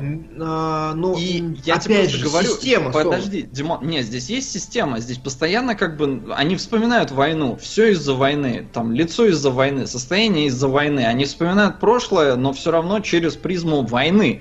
И я просто к тому, что здесь нет какой-то четкой линии, которая бы выводила этот фильм на следующий уровень, не касаясь темы ужаса войны. Поэтому, несмотря на то, что это, безусловно, это не как бы суть фильма не показать, какая война ужасная, но для меня эта мысль становится ключевой, потому что другой тупо нет рядом. Ну, Вот настолько хорошо, же какой-то это весомый, хорошо. что ли. Это хорошо. Да. Хотя, блин, идею того, что война ломает творческих и немного себе на уме людей, была показана, мне кажется, лучше в одной серии Масяни. Вот. Про скрипача. Ну это Я, так. я же говорю, здесь эта мысль Нет, просто, она я понял, наиболее она проглядывается. Ну да, она согласен, да. действительно, она какая-то, которая есть, которой можно хоть как-то привязаться, потому что остальные это как будто я смотрю фильм отрочество. Э, Как бы, вот мне рассказывают про, про проблемы в жизни как, людей, когда пока они там росли, а пред, каждый определенный эпизод это проблема, и в итоге мы приходим к тому, что, ну вот, вот они здесь. Ну и, и, и в конце чуть войны. А, мне Блубелка пишет, ну там про войну четверть фильма, ну куда, Соло, здесь все про дружбу. А, я вроде объяснил, объяснил, что цель этого фильма другая, но эта цель почему-то в ней проглядывается больше остальных. Дружба, мы уже описали, дружба не очень, Она странно завязывается и странно протекает. да, она не очень правдоподобная, в нее сложно довольно поверить.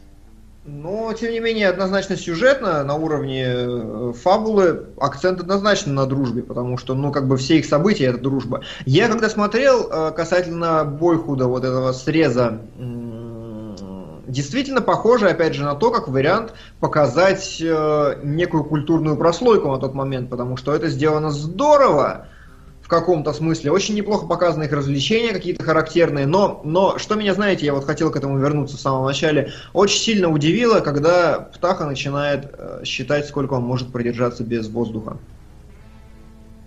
А чем А, это удивило? это какое-то отношение имеет к полету и к птицам? Никакого. Но ведь никакого. А, Абсолютно. Птицы летают по воздуху и все остальное. И вот дважды за фильм в разных ситуациях. Сначала он в море попадает, да, потом он просто начинает там задерживать дыхание, потом он видит чувака, который задерживает его долго. И вот в этом эпизоде показано, что птах это... А может быть, это не полет как таковой, а в принципе просто он циклящийся человек. Вот это меня смутило. Зачем момент про воду нужен вообще, если он не играет ни до, ни после, ну ни во время, но он показывает, что увлекшись просто тем, что за- можно задерживать много дыхания, он согласен с женщинами не спать. То Да, есть, удивительно, вот что он не увлекся сиськами. Э. Ну, то есть, он их Ну, мог использовать как маятник. Да согласен, говно полное, Ну, то есть там баб страшно. Слушай, ну если он их первый раз видит, э, я думаю, что он был... А, вот это интересно, да. Тогда же интернета не было, и как бы где бы он посмотрел там. Хорошо. Вот, а, то есть вот этот момент э, без воздуха, странно. Вот чатики подсказывают, что когда ты падаешь с огромной высоты, дышать тяжело, было бы пояснено. То есть это настолько не вписывается, но, но это настолько подходит его линии поведения в целом, что мне кажется, что может быть здесь как бы и не про то совсем. Но я не могу копать глубже, потому что а, это очень клевая отмазка. Мы не знаем книги, говорят, что фильм не получился. Окей, я не могу гадать на пустом. Но получился полет. Меня очень поразила вообще съемка полета. Я сидел и не догонял, как они это сделали. Но вот эта сцена, она прям хороша. На мой А, взгляд. Ну, слушай, Ну, я с не очень учетом- помню полет по, по фазам, явно не квадрокоптер, конечно, Ну, но конечно. а, могли они Не-не. это сделать движущимся краном, мне кажется, вполне. А, Мне кажется, это- краном, но как-то оно вот еще так покачивается, то есть... Там не только кран, Какие-то- это подвесная, это система на четырех тросах. Это первый фильм, в котором использовали эту штуку. Мгм. Я просто потом, ну, меня это поразило, потому что знаю. в 84 год, это мне тут такой пролет показывают. И, и как-то, ну, сначала хрен с ним, я еще ловил себя на мысли, что-то он все время на уровне а, где-то человеческого взгляда. Птицы, ну, так низко редко летают, они все-таки повыше любят, но в какой-то момент там разворачивается, хоп, и куда-то вообще над полем. Я такой, чё? Каким образом? А, Ну и вот, да, действительно выяснилось, что пе- впервые э, применили съемку на тросах. Окей, я все сказал по этому фильму. У меня остались только картинки, и вот к картинке у меня претензий, кстати, нету. Абсолютно. А, она действительно хорошая, очень крутая, очень мне понравилось, как сделано, без жесткого света, но при этом очень интересно. Первый кадр, Сейчас, первый же кадр. секундочку, Погоди секундочку, сейчас я его... Да, да, я настраиваю еще. Первый кадр, Тоже. он очень хорош, потому что он действительно задает настроение фильму. В этом смысле. Вот, Да. мне очень понравилось, как они его сделали. Ну, это не первый кадр. А, Там первое окно, а потом второй вот этот. Ну вот первое Ну, есть- окно, там, блин, ну опять кресты, я опять Иисуса вижу, и там в какой-то сцене, блин, Птаха лежал на полу, как Иисус, на фоне креста, и вот, вот что это было? Это решетка. Это просто решетка, сетка, она играет по тени несколько Иногда, раз Макс, крест это просто крест. Это просто соединение линий. Как вот тут соединение пальцев. Пересечение. Да, вот, короче, ты показал, Вась, да, картинку? Да. Вот, а, очень клевые, очень ноги, очень такие куриные, действительно хорошо. Но а, что является атрибутом хорошей картинки? Это, как я уже сказал, некая ее сложность такая по линиям и по всему остальному, чтобы ее можно было долго разглядывать. И в данном случае, и на протяжении всего фильма, насыщенность картинки задают тени. А, вот здесь как раз рисунок на полу, вы видите, очень отчетливый, углы какие-то, вот линия от ноги. Если это все убрать и оставить просто ноги, если там штаны подсветить равномерно и не было бы там полосок, это были бы просто ноги. Но вот так это действительно выглядит как некий кадр с э, падающим светом и со всем остальным. А, Аналогично в следующем кадре. Это видно, когда просто решетка, казалось бы, но он задает на нее, набрасывает тень, так что, во-первых, есть некая хрень, тень от э, двери или от чего там. И сама решетка объемная очень. Он практически э, вот в окошке видно справа, где стоит светильник. А, или нет, или слева. Нет, слева, слева, слева. Э, светильник стоит слева за окном, вон там граница, видна контур. И он ставит его прям вплотную к сетке для того, чтобы сетка стала объемной в этом кадре. Это очень круто и здорово, на мой взгляд. Ну и плюс, э, если я ничего не путаю, это одна из первых сцен, когда он разговаривает, чуть ли не первая, может быть, сцена, когда он разговаривает с доктором. И э, кадр немножко занижен, и вот за счет этой всей истории он выглядит не несколько так. э, ну, сюрреалистично, как бы. Слишком часто всплывает у меня в голове сегодня это слово, но есть в этом что-то такое неестественное. Так. Да это с такого уровня Птаха обычно смотрят. М, А, может быть, да, он стоит, курлыкает там за столом. А, касательно уровня, которого смотрит, с которого смотрит Птаха, да, первая сцена, когда Николас Кейдж заходит в следующем кадре в, боль- в больницу к Птахе, камера опущена на уровень Птахи на протяжении вот его входа, и поэтому, когда он начинает вот так делать небольшую дугу и заходит, садится на кресло или бросает там на кресло что-то и заходит к нему, ну, давление а, ощущается э, Кейджа на птаху, действительно такой дискомфорт, ты действительно находишься в положении, э, ну, глубже проникаешь в состояние этого чувака. Плюс, э, опять же, голая стена, которая была бы просто голой белой стеной там слева и справа, она, на ней есть рисунок светотеневой вот э, из окна, который набрасывается, эта палка, и плюс э, сама фактура света, которая вот на правой половине немножко сильнее, на левой немножко меньше. Это, опять же, делает картинку более интересной, потому что вот белая стена прямо напротив нас, она, ну, как вы можете понять, совершенно не выглядит просто, ну, типа, хрень и хрень. Ну, левая стена, она еще какая-то такая с выпендрежническим этим Да, архи- да, да. архитекторским выпендрежем. Да, это, это, возможно, именно для этого была взята именно такая палата, мне кажется, чтобы она смотрелась геометрически интереснее. В следующем кадре, это уже, по-моему, то ли продолжение того же, то ли второй его приход. Нет, куртка лежит продолжение того же. А, во-первых, очень круто набросили световое пятно на пол. А, прям под ними такое обрамление небольшое, очень хорошее, мне понравилось. И я дико вообще восхитился на протяжении фильма позами, которые принимает Птаха. Реально круто. Вот вам не показалось? Ну, мне очень понравилась поза, когда он сидел голый на краю кровати Ну, в это, темноте. конечно, вообще. Честно, я думал, сейчас срать начнет. Ну, а, кстати, Поза располагала. мне еще что понравилось, я не знаю, будет у тебя эта сцена, нет, но там тень от него реально как будто бы от птицы отбрасывалась на стену. Слушай, нет, есть- я не заметил Ну, этого. мне, Не ну, заметил, мне показалось, что прям оно прям... Надо было скринить. Ну, А. я как-то... Ну, оно, кстати, тут висело на афише долгое время. В. А, ну это да. А, такой-то солод приземленный. Я хотел сделать этот кадр, но решил его не брать, потому что все ржать будут. Но он очень крутой. Когда он сидит вот на постере, это Вася потом вернет, я думаю, блин, ну очень птичий, очень угарно. У него анатомия прям действительно какая-то искаженная в этой позе. Ну, прям богически. Ну, голая жопа, ну здрасте, давайте смеяться, ну голая жопа. Ну, что ты как этот-то? Прям совсем не понравилось? Не, почему? Понравилось, но просто я говорю, я ожидал, что он сейчас полностью войдет в образ. Птицы обычно А. срут. А, ты в этом смысле? Да, я без претензий, мне очень понравилось, как фильм выглядит. Ладно. Вот, а, короче, цветовое пятно на полу мне очень понравилось здесь, и небольшое, ну это от окна там дальше же идет. Причем вот что интересно, если я правильно слежу вообще за тем, что происходит, ну по свету, они не меняли схему освещения в этой комнате, и они действительно выставили свет один раз и, и снимали с разных углов. Это охренительное достижение, так не делается вообще. А, опять же, третий, э, какой там, следующий, короче, кадр.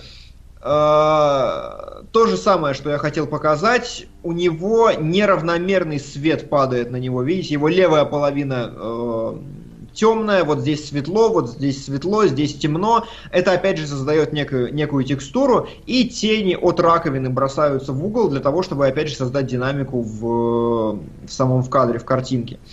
И Не, ну, здесь... тем не ровно это решетка.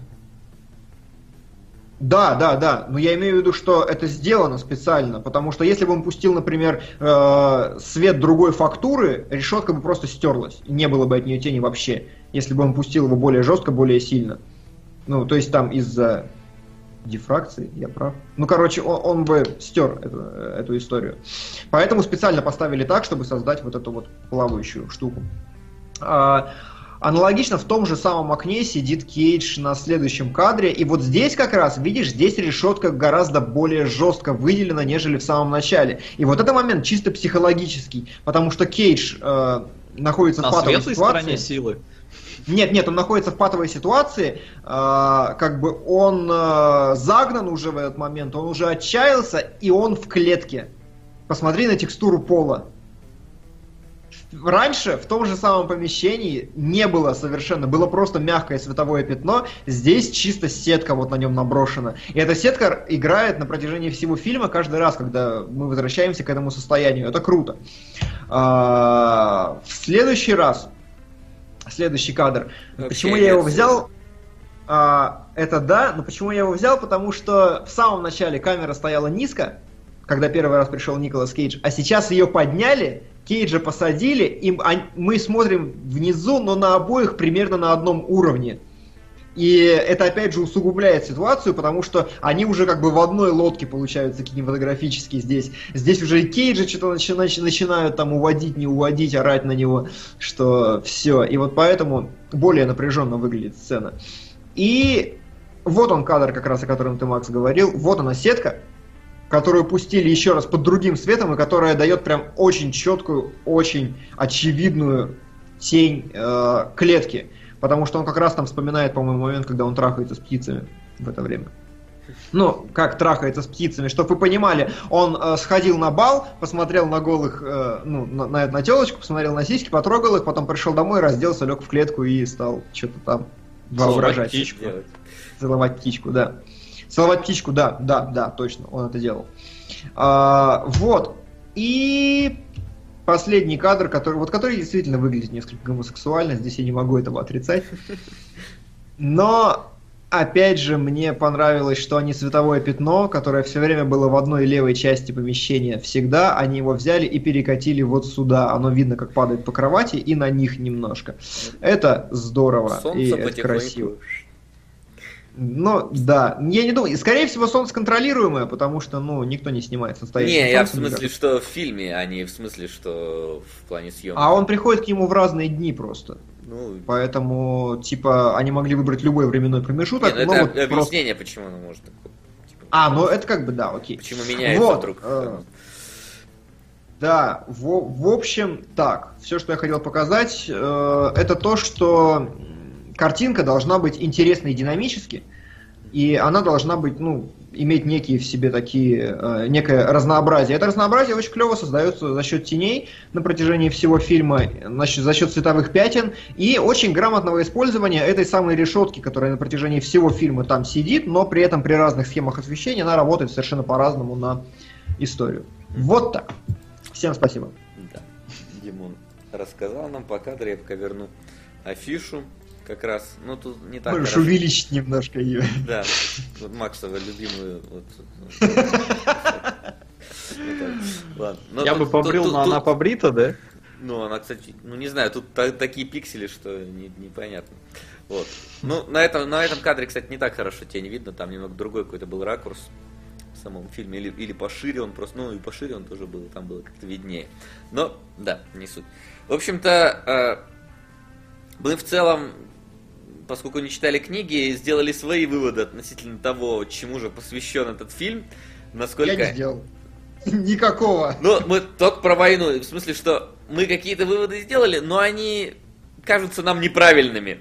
Скорее, вот так вот Да. лучше сказать. То есть, такое ощущение, что мы уловили не главную его суть, а какую-то вообще, ну, именно... Ну, какой-то пау- а, ска- Вот Солод очень хорошо сказал, что за отсутствием нормальной какой-то единой логической линии, некой сверхидеи, мы просто вот Выделяется за что как- можем зацепиться. Да, та, зацепиться. та, которая очевидна, потому что остальные как-то они либо противоречат друг другу, либо настолько н- н- непонятны, настолько ра- распу- размыты, что чего-то заявлять э, абсолютно точно ну, сложно нам в данной ситуации. Так что, так что вот. Так что да. Что в итоге-то, э, когда вы смотрели фильм, вам вообще, вам вам он понравился в итоге? Вы не, не Ну, ты знаешь, что принципе, потеряли время? интересно Нет, мне было интересно на это смотреть, но опять же, мне было интересно смотреть, потому что я думал, что я предугадываю дальнейшие события. Я думаю, ха, как же, как же интересно будет посмотреть на человека, который выходит из своего там окуклившегося состояния. В итоге он выходит просто потому, что, а, чувак, что ты херню говоришь? И, «Э, что? Hello. Мне было интересно смотреть э, на то, как показывают, значит, что чем кончилась война, показывают его лицо, его состояние и начинают рассказывать их историю самого детства. Я думал, это будет как по соображениям совести, типа вот от хорошего к плохому, контраст, динамика, все здорово, думаю, будет здорово. Я с интересом смотрел. Потом начинают много времени уделять машине, какими-то развлечениями с телочками. И я понимаю, что, блин, наверное, сейчас так дела не делаются, сейчас мы в мобильниках сидим, э, условно говоря. И это некий срез эпохи, думаю. Ха, тоже интересно, как там люди мылись в э, гидрантах пожарных, все это как бы здорово. Но потом, когда это не заканчивается, не заканчивается, не заканчивается, я не понимаю в итоге, о чем фильмы, когда эта птичья история переходит реально в какую-то параноидальную шизофрению. Но, не знаю, психологи меня сейчас ругают за странные термины, но тем не менее. В итоге фильм оказывается ни о чем, и я такой сижу, это было круто, но зачем? Ну, нет. Ну, вот мне Примерно стало- схожие мысли, только пацаны, вопрос-то, ну, чем в итоге закончилось? Вы считаете, что Птаха пришел в себя? Я считаю, да, однозначно. Похоже ну, то то. есть, Да, окей. все намеки на то, что Николас Кейдж сам сумасшедший, э, не раскрываются никак. Возможно, опять же, они раскрыты в книге или что. Но действительно, Кейджу, который, казалось бы, Кейдж просто приехал сюда, чтобы лечить птаху, ему доктор первой фразой действительно говорит, тебе тоже полезно. Что? Почему полезно? Откуда это берется? Да. Не знаю. Ну, вот Ну хотя, может, он имел в виду лицо? Да, он, наверное, имел в виду лицо в этот момент. Типа, ну, тебя перекорежило, тебе там на всю жизнь, поэтому тоже как-то вспомни там. Да, наверное, наверное из-за этого. Неважно, короче. В общем- Хороший фильм, ничего не понял. Ну, не знаю, мне он показался все-таки скучноватым уже где-то к своей середине. Я надеялся, что он в какой-то момент, да, действительно сделает какой-то крутой там оборот, и все окажется не зря, но в итоге, да, оно вот закончилось ничем, и я как-то такой, ну, я еще на середине как бы вот потерял интерес, и финал у меня не вызвал сильного интереса относительно того, что происходило до этого. Поэтому, ну, не знаю. Мне, мне он показался скучным. За Ну, исключением некоторых сцен, то есть какие-то отдельные сцены, вот, которые отдельные флешбеки интересны, но когда они... Но, но не все, и вместе это все как-то скажется слишком затянутым, слишком ни о чем и заканчивается слишком ничем. Вот. Но я, честно говоря, единственное, рад, что меня в фильме не бесил Николас Кейдж. Я считаю, что это уже как бы достойно. А в остальном, да, давайте заканчивать с полетом птахи, потому что Да, и нахер пере- это дерьмо. переходить к нашей последней рубрике на сегодня. Вопросы?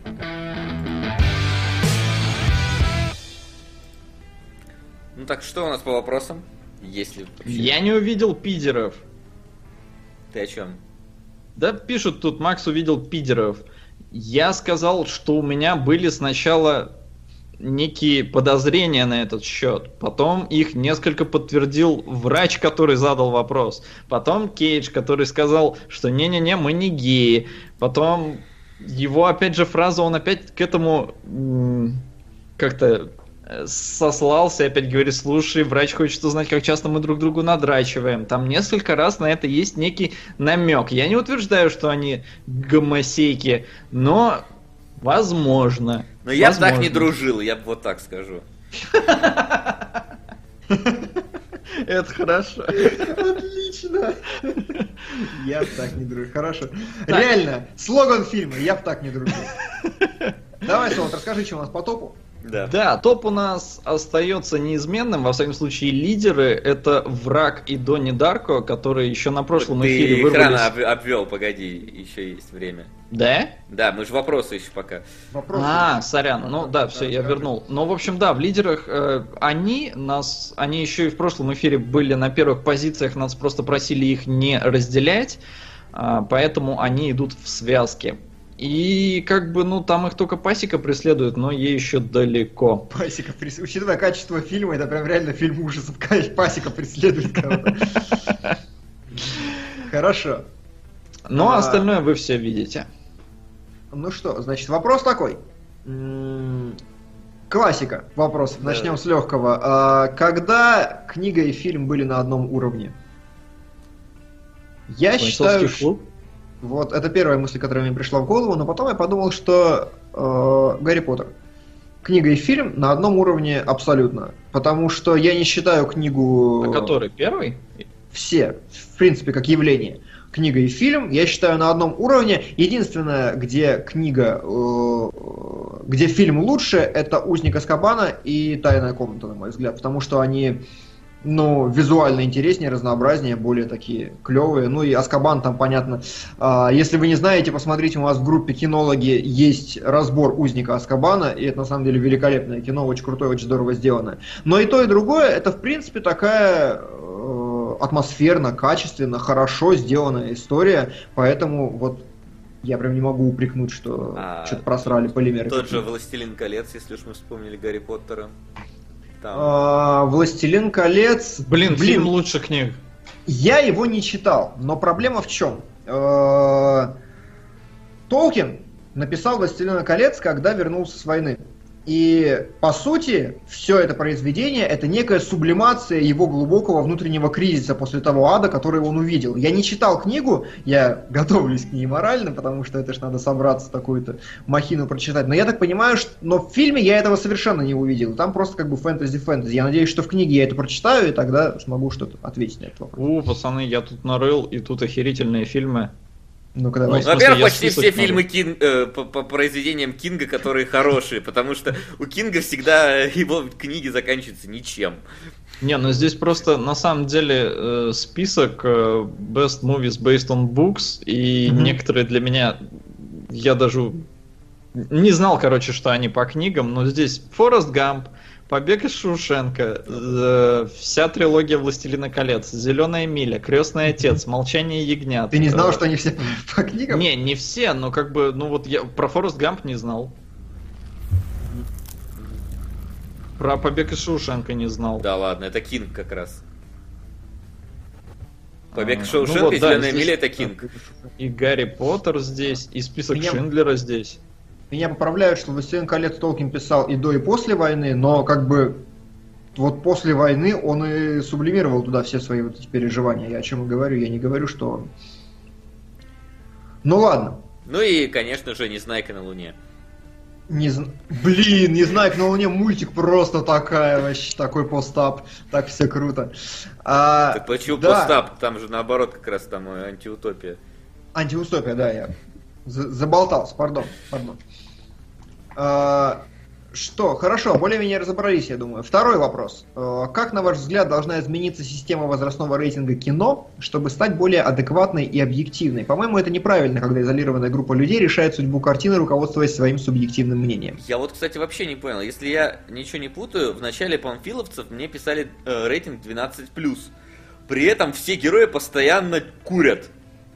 Вообще все. Там в этом прям, ну, сделан акцент на это постоянно. При этом там, например, в каком-нибудь э, каких-то неудержимых там Шварценеггеру замазывают сигарету или еще что-то такое, и там запрещают где-то. Я не совсем вот эти фишки иногда понимаю. Где, где границы там- у рейтингов и от чего все зависит.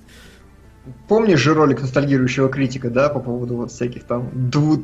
а, 330 там 6 раз использовать слово фак вместо 337 и так далее. Не-не, фак это очень смешно. Один раз за фильм можно в PG-13, два раза рейтинг R.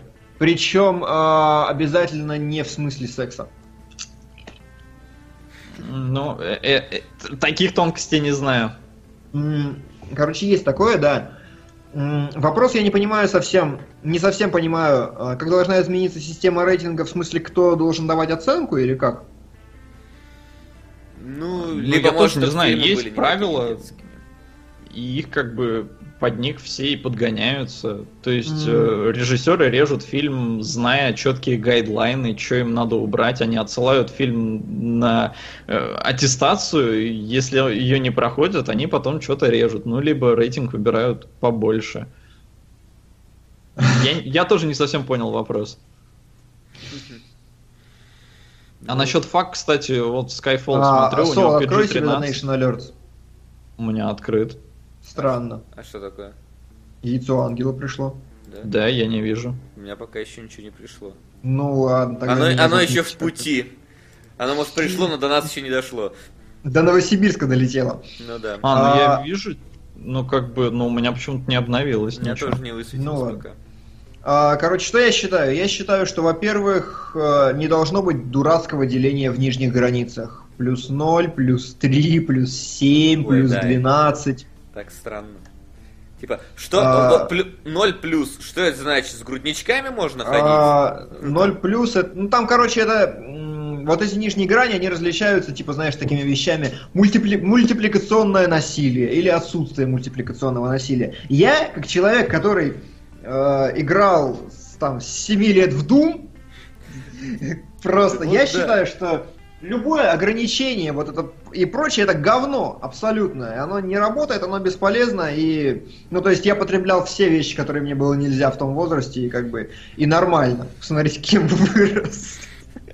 Может, наоборот, я Да, Димон, на твоей я нормальности судить, к Я сожалению, не тебе. доказательство обратного, да, Да наверное. не, ну все мы смотрели э, и боевики какие-то такие довольно кровавые в те времена, и всяких э, чужих хищников, и нормальными людьми выросли, я Да, надеюсь. я считаю, что ограничивать действительно от некой юной аудитории, от подростковой, нужно вещи с ну, типа артхаусные такие, вот очень грязные, очень жесткие, типа там фон Триера какого-нибудь, еще что-то. Вот это я нужно вообще от, от людей бы ограничил. Да, а, то есть, грубо говоря, там две категории. э,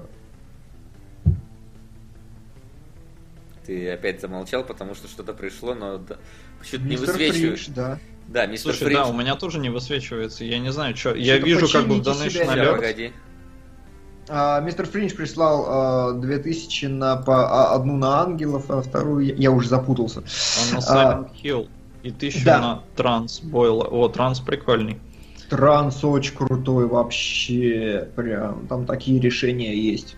А, Сейчас обновлю. Так вот, я считаю, что нужно сделать, ну, грубо говоря, э, категорию для грудничков, куда попадает э, именно по отсеву. То есть, типа, нормальным людям это говно смотреть незачем. То есть, обычный добрый мультик не надо кидать в эту категорию, вот именно вот для, для маленьких имбецилов, вот этих, для растущих. Э, вторая категория это нормально. Типа там, ну, такое, знаете, где не слишком много насилия. Там, например, ну, где все более-менее прилично. Прометея, я бы, который имеет рейтинг крайний, я бы поставил в категорию нормально. Ничего там такого особенно страшного нету, смертельного. И вот фон Триер я бы выкинул в категорию типа нет. Да, подумай трижды. Все, вот, вот этого более чем достаточно будет, мне кажется, для.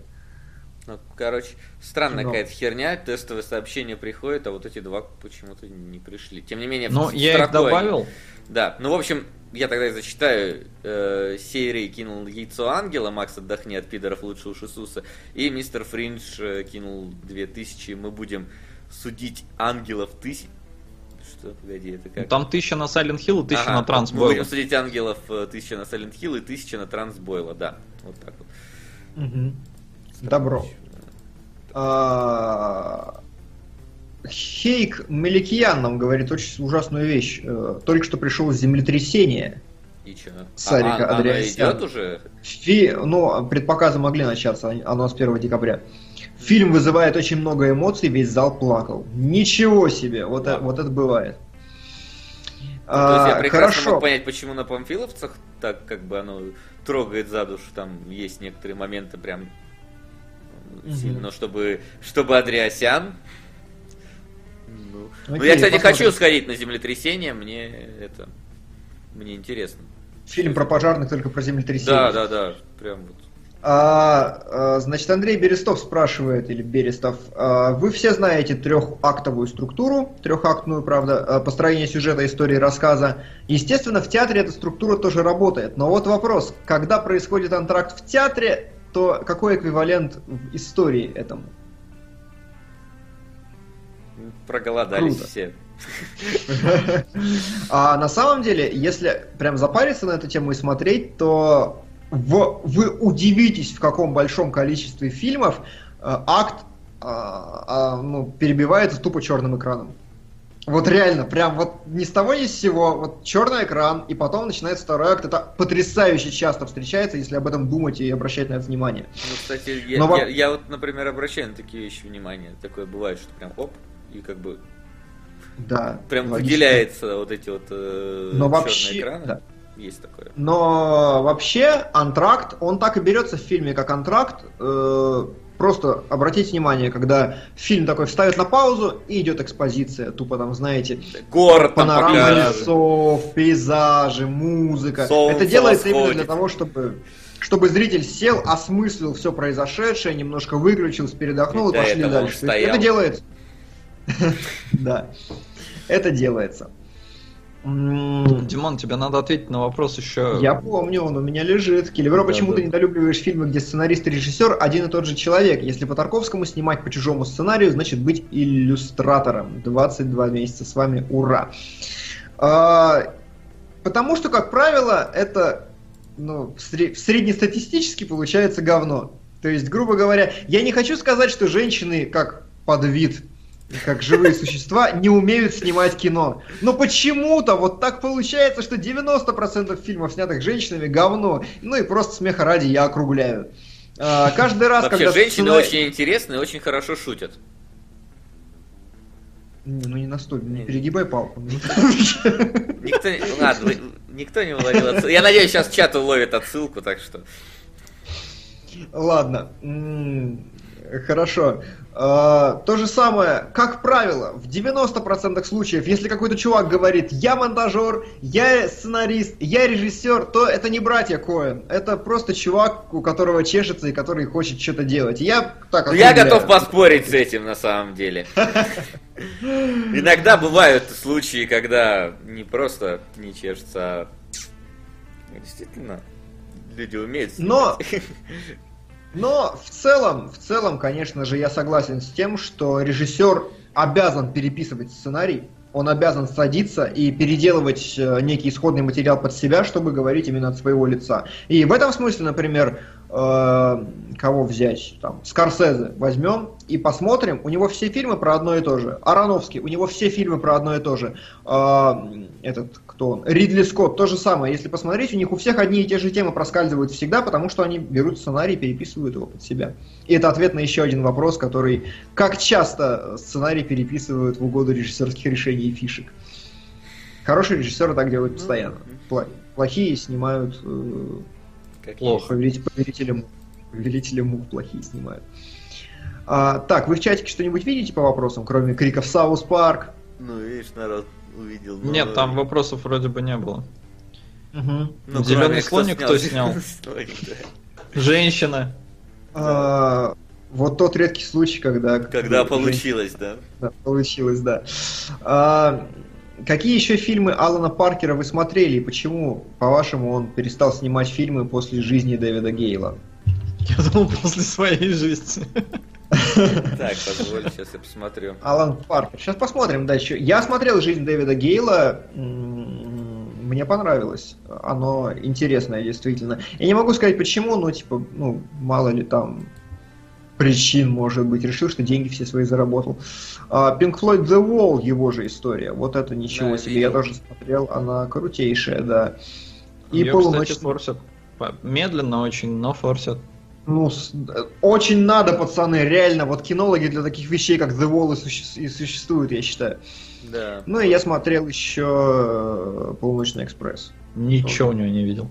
Кроме Крутейший. птахи. Полночный экспресс, что-то знакомое, но, по-моему, я не смотрел. А, вот А, «Сердце это, это Англии». был... пол- Ща, погоди, ну-ка, мне интересно, это реально... э, Просто А, я смотрел фильм, такую, да? который назывался «Полночный экспресс». Да, да, трешня вот с, Трэшня наш- кровавая, с да. этим... э, Господи, как с Купером. Да, потому что он называется «Полуночный...» Я просто помню этот фильм. э, Почему? Потому что он назывался «Полуночный экспресс», и он по Клайву Баркеру, по-моему, снят. Вот. Но когда я включал, там была какая-то странная озвучка. Ну, точнее, не официальная, не дубляж. И там-то как раз правильно название произнесли. Он назывался так. В фильме «Полуночный мясозаготовительный поезд». Да, да, да, да, да, да, да. Именно так он называется. Ну чё, ладно. Вопросы на самом деле все, если вы говорите, что в чатике ничего не мелькает. Да и ток жжет. Мы это уже слышали. Кинологи существуют для таких вещей, как кислород. И что в итоге вышло? Да, согласен. Сог- Справедливая претензия, согласен. Кинологам Но мы, противопоказано. мы такое. подышали, нам хватит. Дышать больше не хотим. Ну А. и раз эти вопросы закончились, они же закончились. Давай солод отмашку. Отмашку Вася, сперва отмашку. даю А я. солод считай, да. А. Ставки сделаны, ставок больше нет. И вот теперь можно уже. Теперь ничего не изменилось. В лидерах у нас Враг и Донни Дарко, которые мы обещали не читать ничего, будем разбираться по свежим эмоциям. А Единственное, Донни Дарко я уже смотрел, а Димон вроде оба глядел. Да, А уже- я ничего не глядел. Вот как. Вот, отлично. Будем разбираться свеженькими, Да. ну, относительно. свеженькими, да. Так. А, и давайте посмотрим, что у нас на Да, по премьерам. А по премьерам хорошо, там хорошо, Да, да, да. потому что Ну там какие-то. а, Там этот. Брэд- союзники выходят Земекиса, на которые надо идти прямо прям 1 декабря. Прилечу в Казань и пойду сразу. А, выходит планетариум, который с моей любимой Натали Портман с очень хорошенькой Лили Роуз Депп, но фильм, отвратительным полнейшая, рейтингом. но, говорят, полнейшая ссанина, поэтому я не пойду. Землетрясение Андреасяна Вася вызвался, я не рискну. Да, я, я схожу. А, еще а, Моана. Не Нет, знаю. мимо типа, вообще. знаешь, если я что-то очень устал работать в последнее время, если тупо вот взять бутылку вина, набухаться и идти смотреть мультик, вот это я, может быть, проверну на неделю. Макс, но возможно, не пойдет смотреть плохого Санту второго. Ну, у нас тоже есть плохой Санта. Ну да. но Я не пойду, конечно, но у него такой отвратительный рейтинг. Да, да, очень плохой. Но Очень. да, я пойду на него, потому что у меня больше ничего нет. Ну вообще, блин, вот, вот блин, блин, блин, надо бы сходить на американскую пастораль, потому что это режиссерский дебют Юэна Макгрегора, черт возьми, дебют же. Да? Дурак? Я ж не дурак, не дурак же. Э, э, Макгрегор ре- ре- режиссер. Да, да. Да, дебют, вот поэтому надо. Я очень хочу посмотреть. Блин, так я мог сходить и на этой неделе, а ты не... На прошлой даже еще она у нас была. А я же не знал. Я тебе сказал, ты сказал, да, забей. Да? Да. По-моему, ты про, Прости, про я- я- планетариум я был- так сказал как раз. Я- нет? я- не, я про что- планетарий, да, но про пастораль я говорил. А, ну может, про- может просто потому, что ты мне сказал, я как-то в воздух посмотрел, не увидел этого названия, не увидел режиссера. Забыл, значит, пардон. А вот еще А- Одиссея будет. Ну вот, ну, про Кусто. Ага, блин, как много всего. Ну, я, я столько не живу Ну, вообще. я тоже, да. Ну, е- если получится вырваться, то, то попробую. Если у нас Короче, у нас миллион вариантов, на что сходить в кино. Мы ничего вам не гарантируем, в итоге не сходим ни на что, никто, наверное. Но мы очень постараемся максимум какой-то охватить. А, так, тут вопрос, Донни Дарко режиссерская версия? Кон- Я думаю, да. Ну да. Или да. Да, да, да, без нее нет смысла. Там без режиссерской. Там проблема в том, что без режиссерской непонятно вообще ни хрена и без шансов, а в режиссерской понятно слишком легко. И вот как бы. Не, не, но Сидит, режиссерку, типа, безусловно, режиссер, режиссерку, и врага спрашивали, по-моему, какого года. Что-то их там несколько, А, что ли? Дэни Вильнева. Не ошибетесь. Враг Дэни Вильнева, Джилленхол в главной роли. Мгм. Да, да, а, 2013 Все так. И у меня, у меня на сегодня все. Да, и не только у тебя, У у нас- нас у всех все. Да. В общем-то, А, спасибо, ребят, что были с нами. это да. Спасибо. Завтра эфиров 3 не будет. Да, мы не успеем посмотреть врага и Донни Дарка и, и осознать это Да. а, до завтрашнего вечера. Так что увидимся через воскресенье, получается. А, Какое это будет там число у нас? Э. Четвертое. Четвертое, да. Ну и опять обсудим кино, как обычно, тем же составом, в стандартном стандартный день, А, так слушай, время. там же будет, та- там же декабрь начнется, там же будет анонс. А он в начале прям будет анонс? Ну, мне кажется, да, надо в начале декабря сказать. Ну хорошо, значит готовьтесь, будет еще анонс э, некий. А на сегодня мы с вами прощаемся и до скорой встречи, народ. Пока-пока. Как мы с тобой синхронны. а? Молодцы. Кинологии.